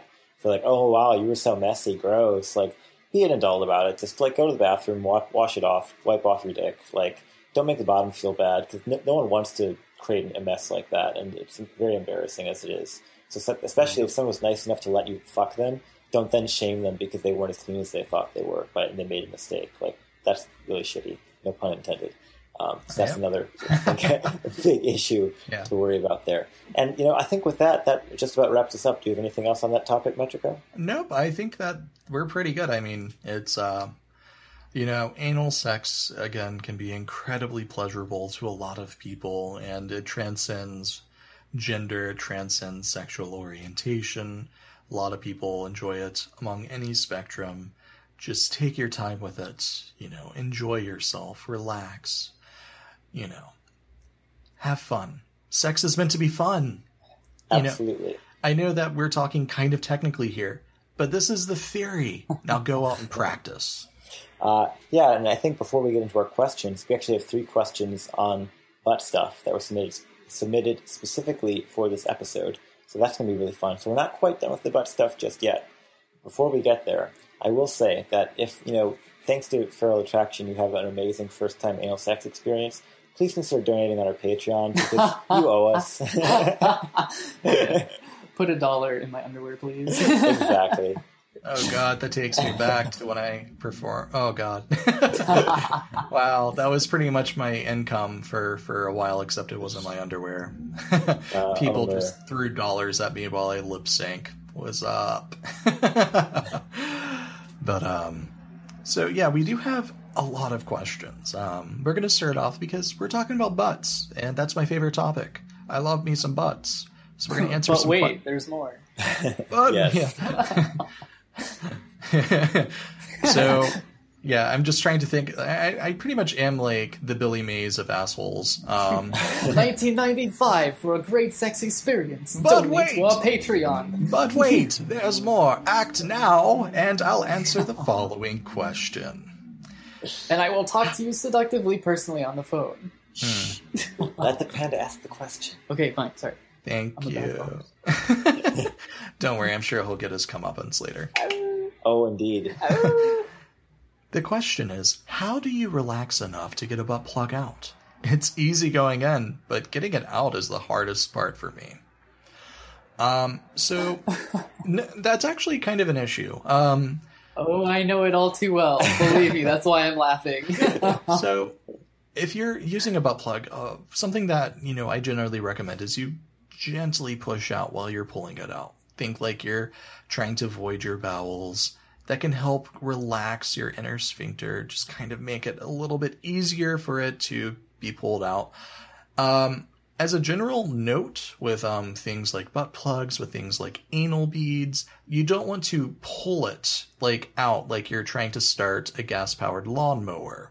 That's going to be very bad. Will cause your like it'll cause lots of muscle spasms and it can get quite messy.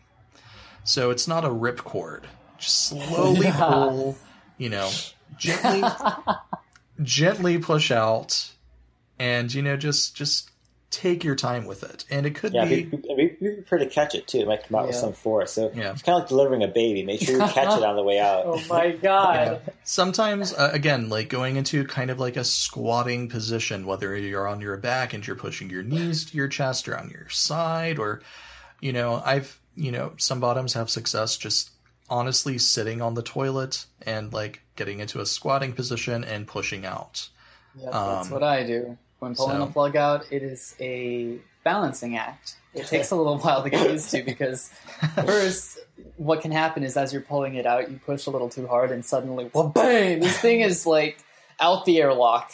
It shoots out of you, and if you don't have your hand in the right place, that thing is either going into the toilet or it is going onto the floor. Neither of which you want them in or on. Yeah, like, very much so. so what I do is I push slightly, but I don't let it shoot out. I push back with my hand.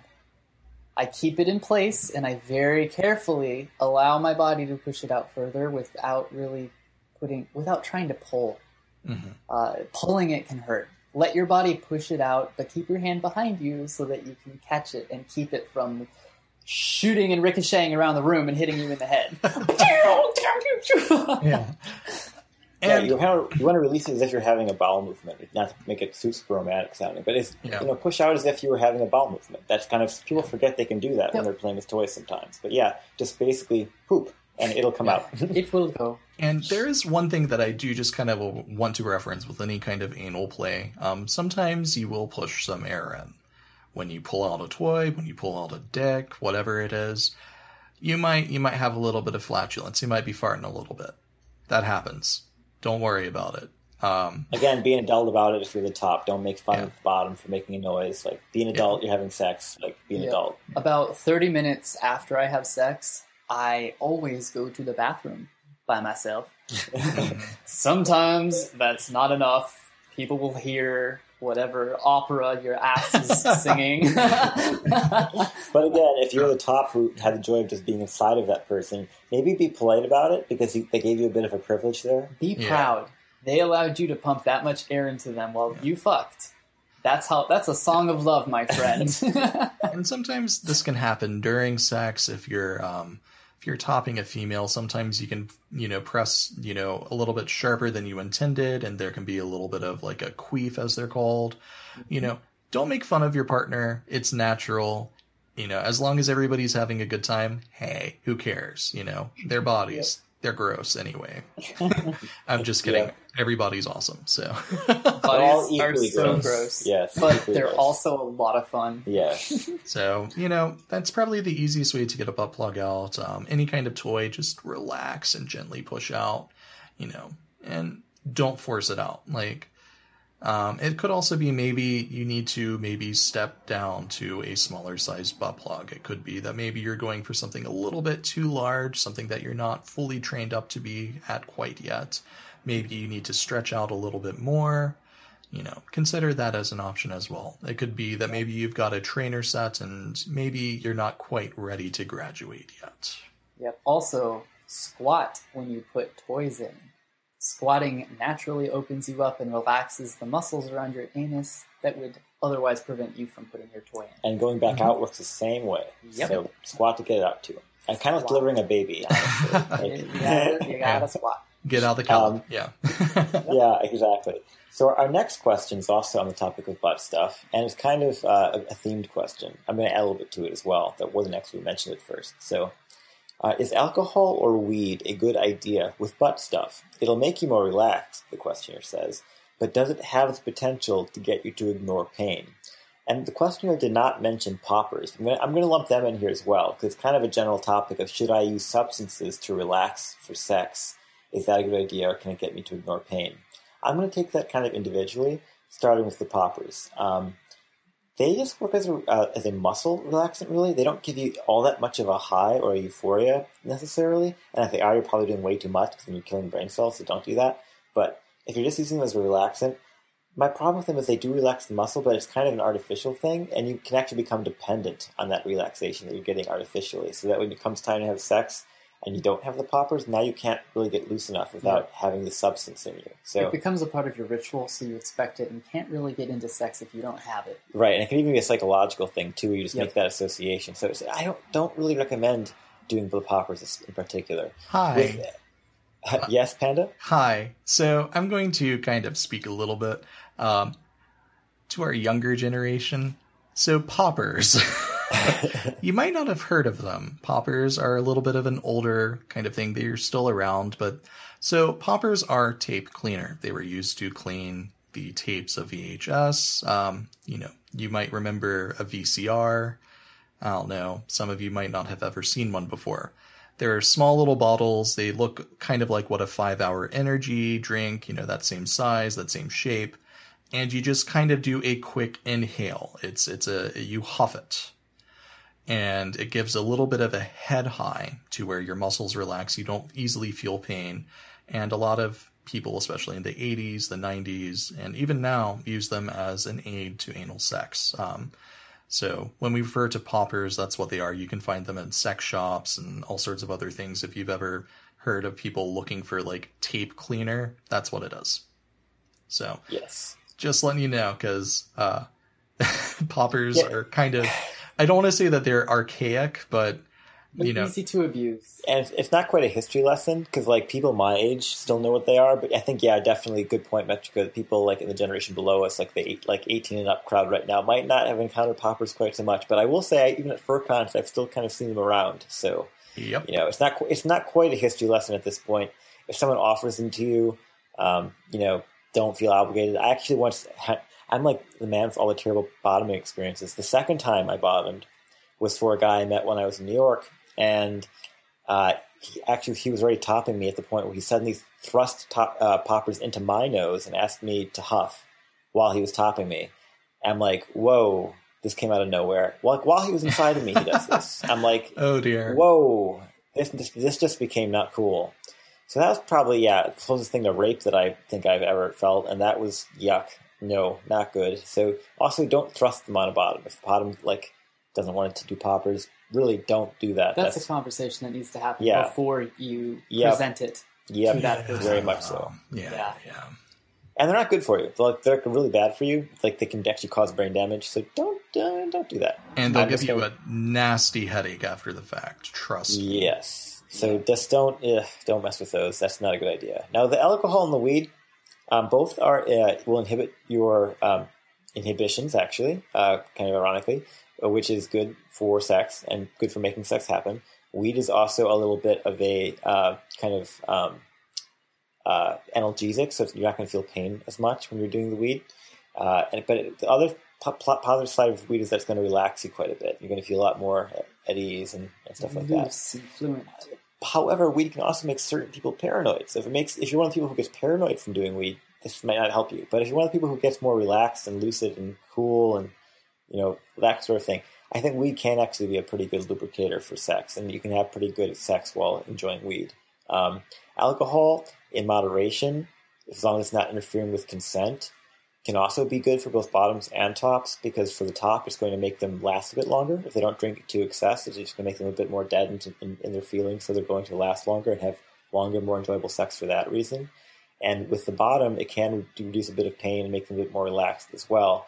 But you don't want to overdo it to the point where the bottom is now blackout drunk, can't properly consent, that sort of thing. So with alcohol, you have to be very careful about consent issues.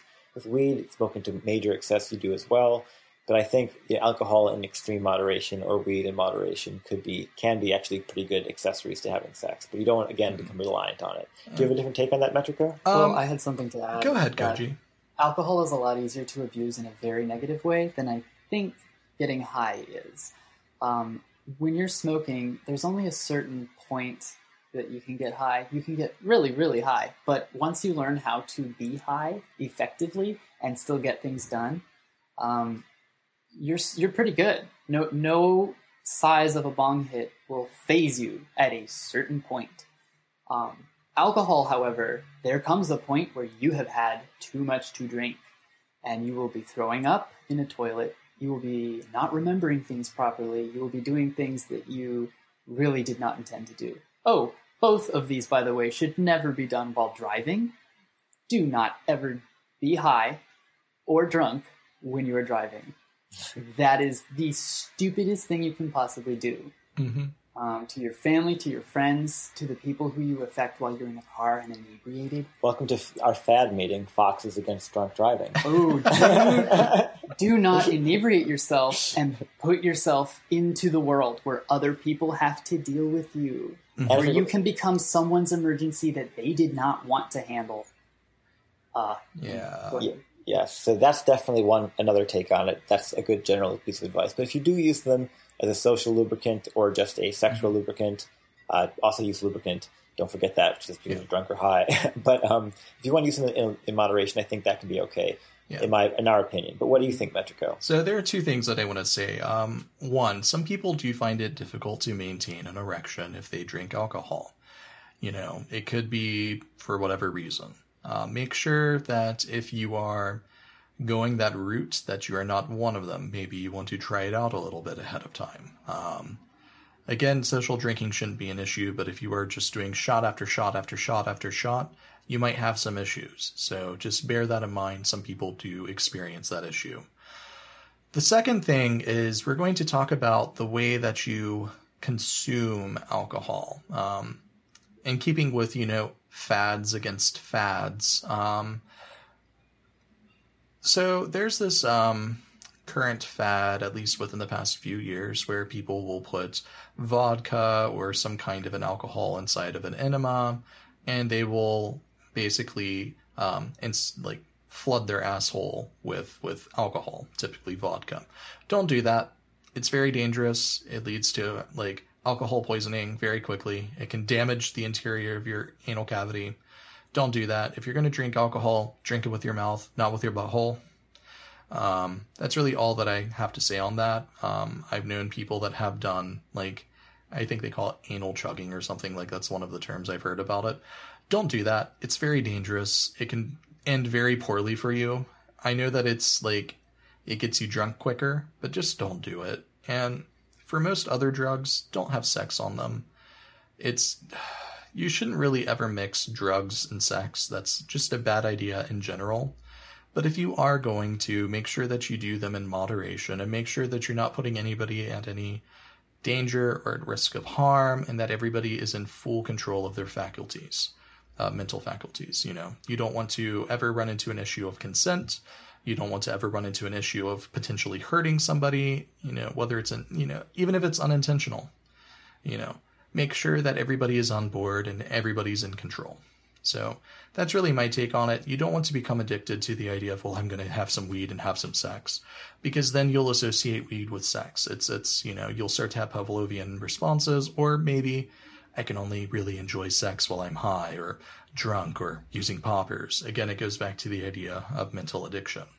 So don't fall into that trap. A lot of people do, and it takes a very long time to break you of it.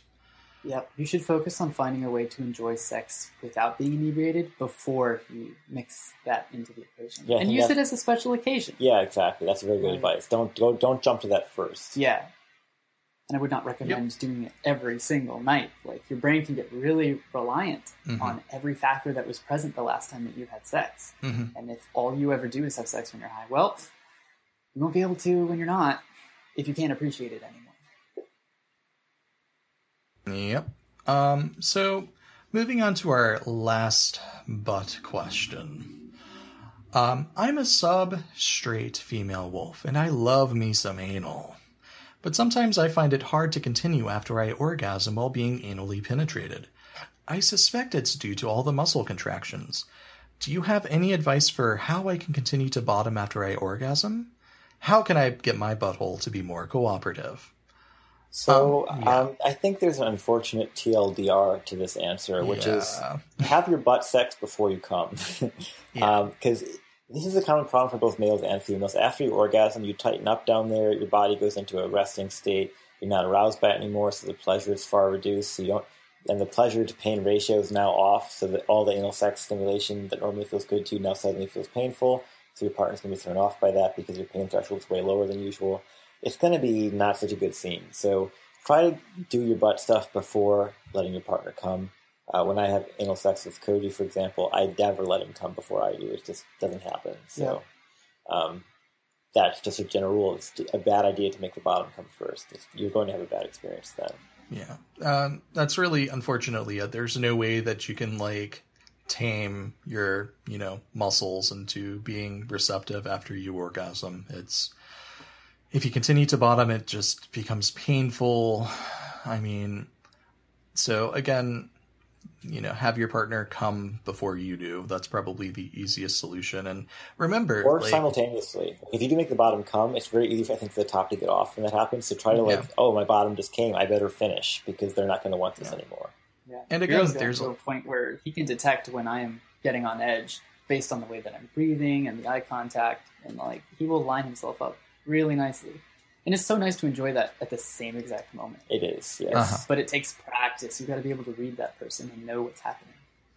Right. And again, remember that, you know, just because you enjoy bottoming because uh, or you enjoy being a sub, it doesn't mean that you, the top has to get off inside of your asshole for it to be successful sex. Um, if you happen to orgasm, let's say that, you know, he hits just the right spot and you're just like, ugh, and then it's just a no go for the asshole from that point on. It's too tight. It's just too painful. I mean, the top, you know, as as a top, like there are other ways for me to get off. You know, getting off inside of a bottom is not a requirement for me to have successful A plus sex. So Yeah. And just like relationships, it's not always about the duration of the relationship, but how great the relationship was while you were part of it. Sex is exactly that. Precisely that. So, you know, just make sure that um, you know you have that in mind. You know that there is an issue that you experience when it comes to orgasming af- uh, to orgasming and then not being able to bottom. The good news is that pretty much everybody shares that with you. The bad news is that there's really nothing that can't be done. Um, there's no kind of training, no kind of toy. Uh, it's it's it's just best not to force your body to become accommodating to that level of pain. You don't want to raise the thresholds that much because then you might miss warning signs when something is actually wrong. So And you might start developing resentment and not communicating properly. Uh-huh. You should always communicate that you want something. It shouldn't always be about, well, I don't really want sex right now, but I guess I will. And Right. then you feel bad about it, and maybe it becomes a regret scenario. Yeah, so Koji and I have a system where he'll just tell me, Vero, I'm getting pretty tired. And I know that that means that I, I've hit his pain threshold. And then I just pull out and we can finish in a different way. It's not a big deal. It's not like I resent him for that. But Yeah. Koji is really good about communicating by saying, hey, Vero, I'm starting to feel tired. It's not Yeah. any kind of comment on the fact that I'm ti- like I'm boring him or something. It's just, oh, his ass can't take anymore. I, I always try to think that's a sexy compliment. Like, I wore out my bottom. Like, that's kind of hot, especially when someone has experienced as Koji. So I take it as a compliment. I pull out and I jizz all over him, and it's amazing. And it's actually kind of good um, for a lot of people in DS relationships for BDSM style um, sexual encounters, there's an idea of having what's called a slow word. And what that is, is let's say that you've hit that point where you're beginning to become a little bit worn out. You know, having a word to say, okay, it's time to kind of move this, you know, wrap this up a little bit. That can be a really great idea. I mean, maybe not bird noises. maybe, maybe not bird noises. oh, I, I'm I'm from the East Coast, so I don't I don't know that. No, I'm just kidding. Um, I need to see that episode. No, it's I, a really great I, one. I have it on. I have it on Netflix, so I can probably watch it at any time. Um, I've seen the first season. I completely forgot about it until recently, and I'm. Anywho, about enough about my Netflix queue. Let's move on to some non. Let's move on to some non butt stuff questions, and we did get one that um, we did have to condense a little bit, um, and we were able Yeah. to condense it into two parts. Um, Right. I think you know we wanted to you know, kind of honor the spirit of the question, maybe not all the specifics. So it's you know again, this is an advice show. We need to be a bit more general so everybody can get something out of it. So caller or writer, we really apologize if we left out some detail. It was really crucial and near and dear to your heart that we wanted to address specifically. If that's so, you can follow up with us privately. But we wanted to address kind of the spirit of the question, and hopefully you could take something Yeah. positive away from that. So, um, the question is in two parts, and I'll go through the first one. Uh, well, first, um, I often feel like my pack isn't right for me, and I'm not right for it, especially after recent events. However, I don't want to go, and they don't want me to go either. I promised another departed member of my pack that I would take care of the pack after he was kicked out. But I don't know if that means staying, leaving, or if I should just ignore my promise. I often feel like I am the only one who creates conflict, that the others are fine until I bring something up. I want the best for the pack, and I feel like I only hurt it, and that is why I feel I should leave, but none of us want me to leave. So I guess the question is should I leave the pack even though I've made a promise to take care of it? Mm, you need to have very close conversations to everyone in your pack about this. The hardest thing to talk about is the thing you need to talk to the people who matter about immediately. Yes, I've, I've taught Koji that one actually. It's a Yep. really important lesson, and in our pack, it saves us so much stress and drama by just talking those types of things out. Do not assume an outcome based on how you feel about it initially. Do not fortune tell, do not mind read. Cognitive distortions can keep you from seeing what people really think. You can only find out what they think if you talk to them. Now, Coach, I think it's important too to realize there could be two different things going on here. One of them is it probably actually is right for you to leave the pack, and you're just kind of feeling bad about it because you love them and all of that, but it's not really right for you. The other option is you're actually just feeling insecure about yourself, and you don't feel like you're right for the pack through some kind of insecurity. If that's the uh, motivating thing, then again, communication is going to really help if it's that second option. If it's the first option, too much communication is actually keeping you in the relationship to an unhealthy degree because every time you talk about it a ton, you're going to be able to talk yourself out of it. Your pack mates are going to be able to talk yourself out of it because you guys love each other, even though you might not be right for each other. So definitely, communication is going to help if it's just an insecurity-driven sort of thing. I think you need some self-reflection to figure that out. If instead you really do think you're not a match for the pack for whatever reason, maybe there's too much conflict. Maybe you care about the things they don't care about. So whenever you bring up something that you care about, they just react badly, like you said about how uh, if you whenever you bring something up, it creates conflict. Maybe that's because you care about things that they don't care about. You guys just aren't a great match. You might still love each other a lot, but you might not be able to work in a romantic relationship or a live-in relationship. And then it's totally legitimate for you to want to Mhm. break that up. And I think at that point, too much communication can actually be detrimental. So if you think Right. that's the case, try to make a clean break. Right.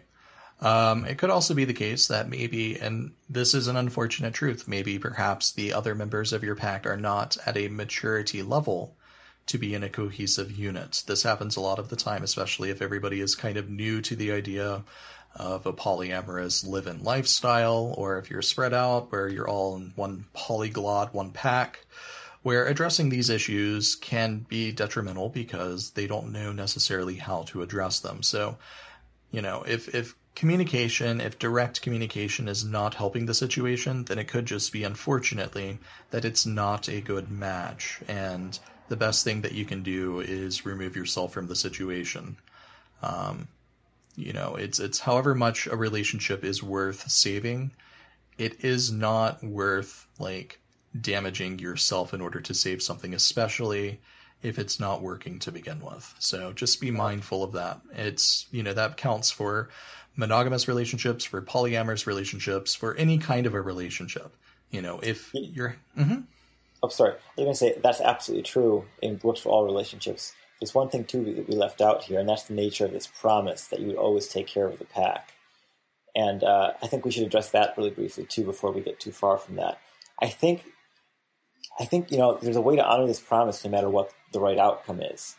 And what I mean by that is the best thing for the pack is going to be both you and the pack maximizing your happiness. Yep. So that means that if breaking up is going to overall raise the pack's happiness and raise your happiness, breaking up is the right call to honor that promise. If and that's taking care of the pack, in my opinion. If you realize that oh, leaving like for me, leaving right now would be amazing, but it would really hurt the pack. Maybe the pack, someone in the pack is sick. Maybe someone in the pack has some issue going on and you leaving right now would be really detrimental to the pack, even though it would feel good for you, then maybe lasting that relationship a little bit longer would be honoring that promise. But that's with the idea that once things normalize and it becomes a situation where leaving, leaving becomes at least neutral for them and positive for you, once you reach that threshold of it being at least neutral for them, you can honor that promise by leaving the pack. But that has right. to come. That has to be your decision. That has to be. I think that's how you honor that promise. Uh, and that's kind of where I would draw my ethical line. What do you think, Metrico? Yeah. I mean, the best practice for promises is if it doesn't cause you undue harm or, you know, any kind of stress that goes up way far above and beyond. Like, let's say promises are not ironclad, and the terms of the relationship can change to the point where the promise itself becomes invalid.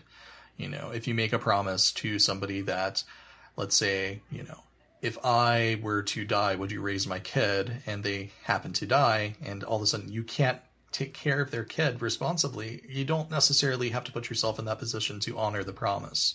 You have to do your best, give it your best effort, and it sounds like you've been doing that.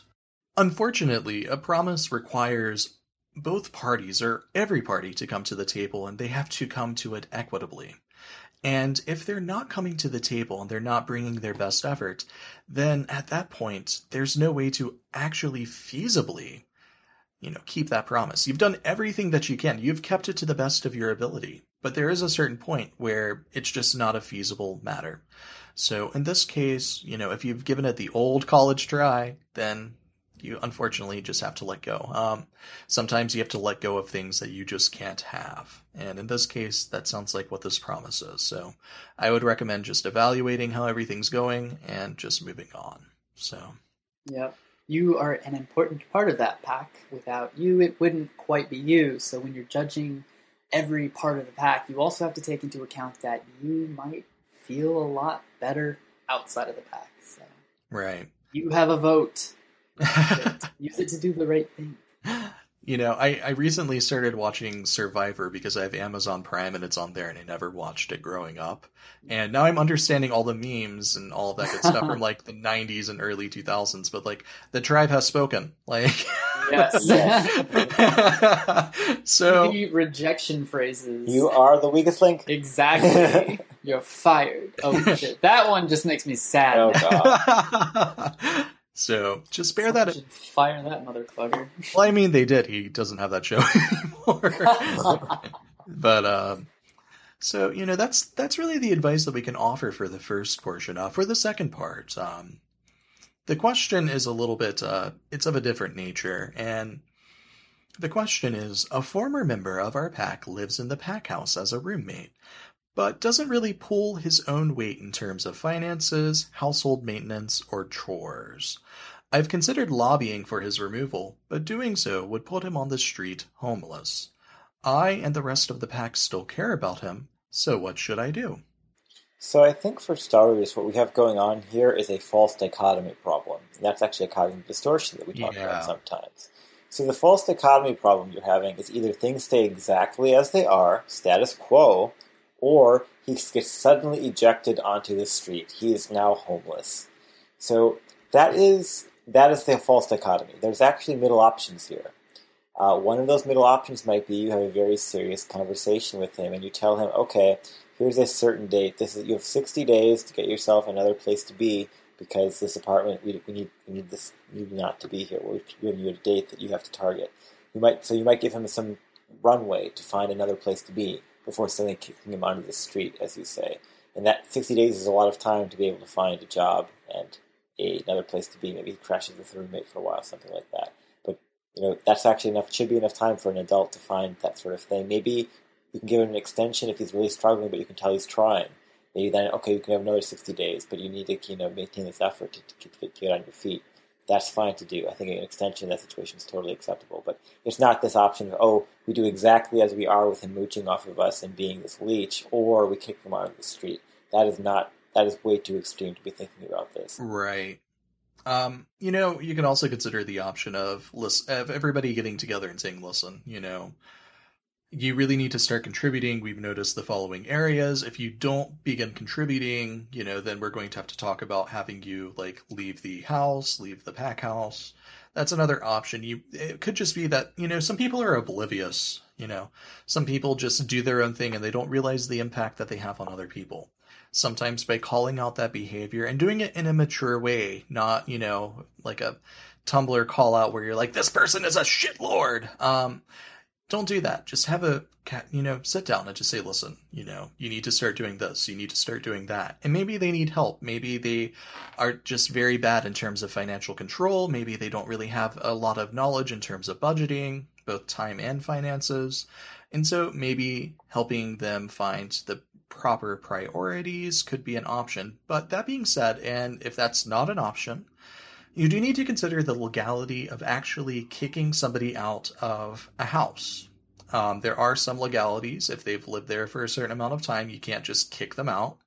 Um, you have to make sure that you go about it in the proper process. You should probably look up, you know, local laws just to make sure that there's no issue. Sometimes you need to issue them an eviction notice from the landlord. Sometimes it has to come from the sheriff's office if you have to go that route, make sure that you know what you're doing because what could happen is it could be found that you're in violation of the law, you could be fined, and it could just exacerbate the situation. So hopefully it doesn't come to that. I would just start off with a conversation with everybody and just talking about the behavior. Don't do it in a way where everybody's pointing fingers. Use direct communication, but don't be like, again, you're a fucking loser, you don't contribute, you're a moron, we hate you, you need to leave. Instead, be like, we've noticed you don't pay rent or contribute to utilities or help clean up around the house or you know do anything of that nature. You need to start contributing. Everybody here contributes and if you're going to live with us you need to help us.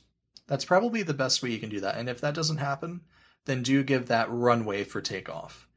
I mean nobody yep. yeah that's that's the best idea. The middle class is widely what uh, the furry community is composed of and to support more than one person on one working wage for many furries is a task that is incredibly difficult to do for long periods of mm-hmm. time. Yep. Having someone have a free ride while you work your ass off every day is a great way to harbor, you know, animosity towards people who aren't pulling their weight and whatsoever. I will say, at times when a maid is unemployed, like that's actually our situation right now since we've moved to Seattle, is Koji ended his employment at the beginning of August for us to do our move so that he could move out here. And he's been unemployed since then. But he's not just lazing around the house playing video games. Well, maybe he does that a little bit, but that's just because he's a fox. But he's super helpful around the house. He does all the cleaning. He's the one who's really been the foreman of the physical aspects of the move, planning out where we put things and unpacking and that sort of thing. So much he, unpacking. He does dishes. he, he goes grocery shopping. He cooks. So, you know, when someone's not able to contribute in one way, like financially, maybe because they, are unemployed, they, they need, need, to, compensate. Yeah, exactly. Yep. So Koji, when he's unemployed, he compensates me by doing other things. He compensates me in the bedroom too. So he's a very good fox. yes, I do. but you know, that's the thing. You need to make sure you're contributing in some way to your household. Um, and if you yeah. can't do that financially because you don't have a job, you find other ways to contribute. Ideally, you contribute a little bit in both ways, unless you have some pre, you know, standing agreement that that's not the case but you need to be contributing. Yep. If you're in an, if you're in a relationship with someone, make sure that you don't allow yourself to become just a roommate. It's not always the best situation to be in living with an ex.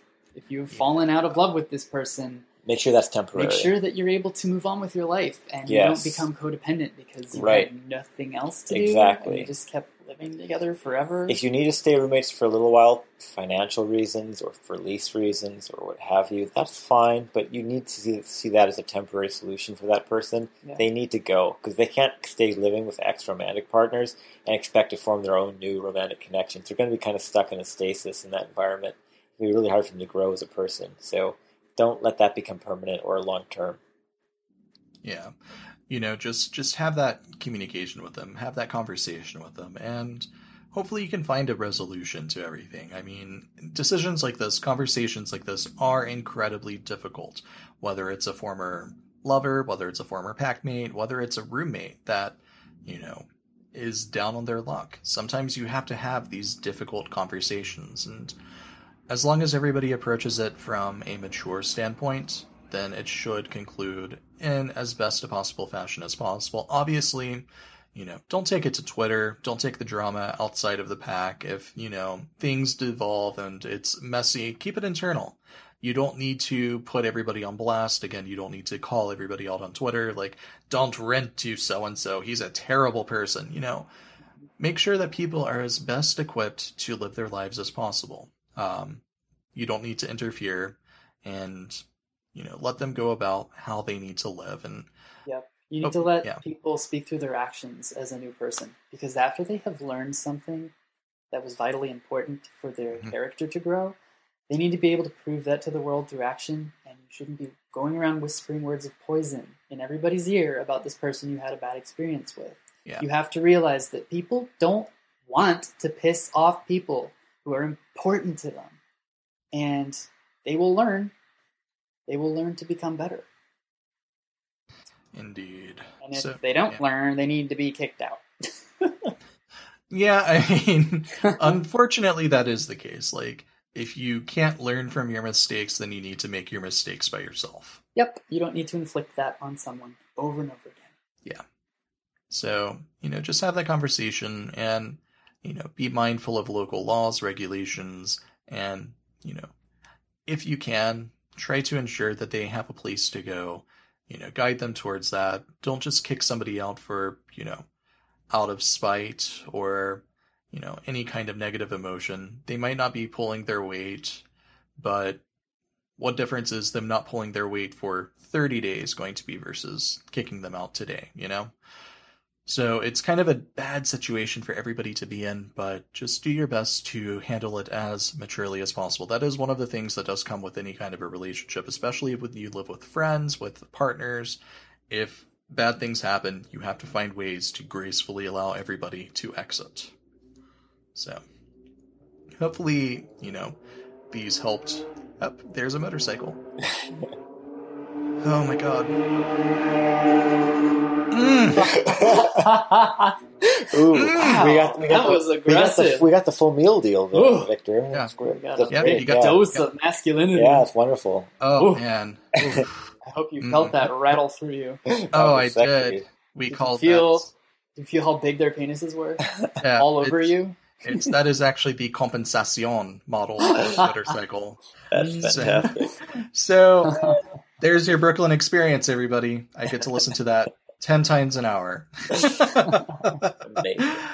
So you know, with that, I think that's a perfect segue or motorcycle way to kind of conclude the episode. Um, you know, we went through a lot of material. This was kind of a longer episode, but it was an important episode because a lot of people don't necessarily go about anal the proper way, especially their first time, especially for beginners. So hopefully, We got so many requests for this episode. We got so many people wanting us to do this one that I thought making it a longer show is kind of appropriate. yeah. So remember, you asked for it. and again, apologies for the minor delay. It's um again, U-Haul and the movers kind of dicked over, you know, our poor Seattle bound live-in Fox and Collie. Patriots. Indeed, yes. My West Coast compatriots who abandoned me in New York City to be all alone.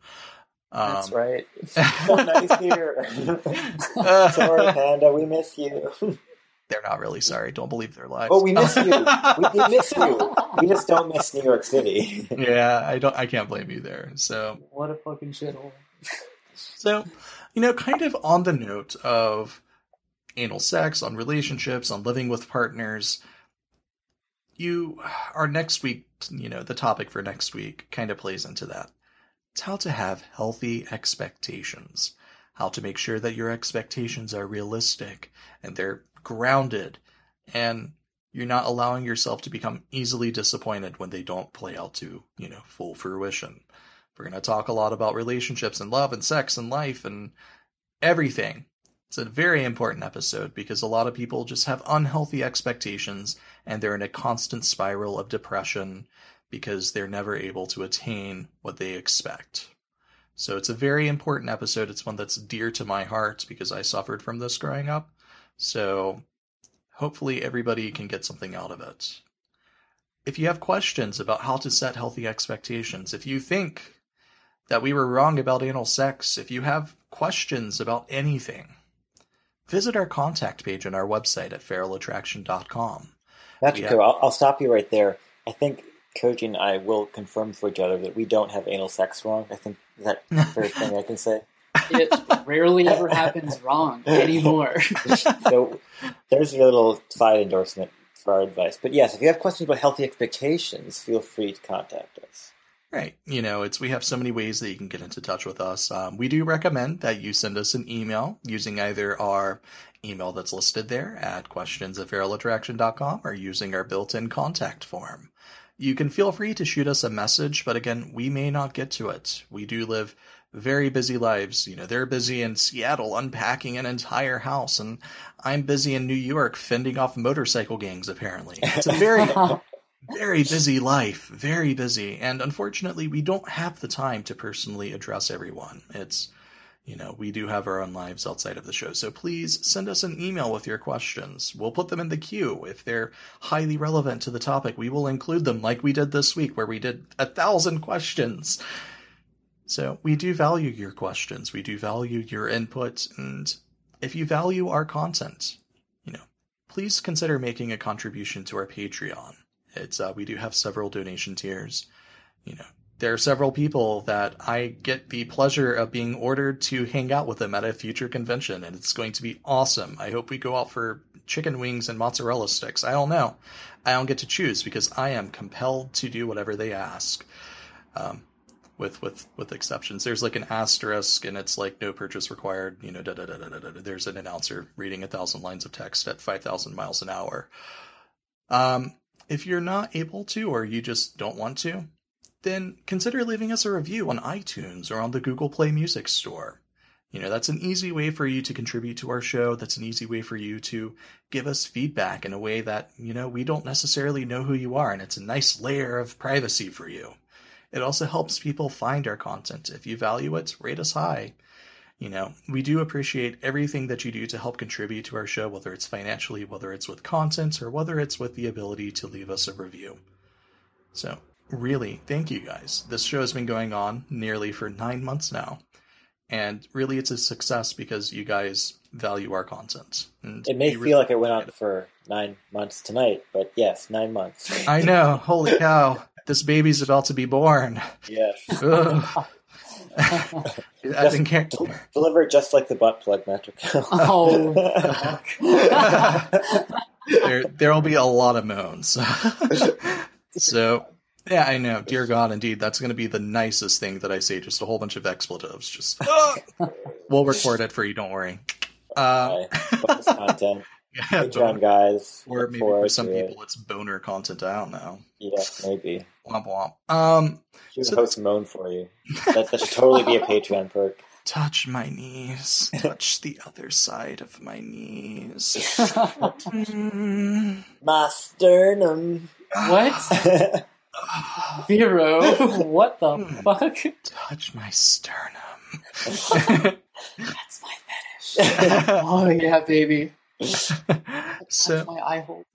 Look into my eye oh dear, oh dear. Well, before we get too out of hand, I guess we'll wrap up the episode. Thanks again for listening, and next week, healthy expectations. I'm Metrico. I'm Vero the Science Collie. And I'm Koji Fox. Oh. Be well. Uh, uh, did you have something to say, Koji? No, I ruined your ending, and I you immediately did. regret it. You ruined his orgasm. You did. did. You, You totally ruin- cock blocked him. I did. God damn it, I Cookie. kept sucking after you came. God I'm damn so sorry. Jesus I'm- Christ. I'm so sorry. fucking, fucking, I do one thing correctly during a show, and here you are, and you're just like, I'm gonna fuck it all up. Why? Because I can. It's the delay. I swear. There's like The mental delay, your mental delay. Yes. the idiot fox delay. All right, I'm gonna be quiet now. Well, okay, be well, indeed. no, that's what. God damn it! you did it too, Miro. Yeah. Not the only one. You're a fox too now. Uh, oh dear. now I'm just trolling him. Oh my god. Ah. Be well.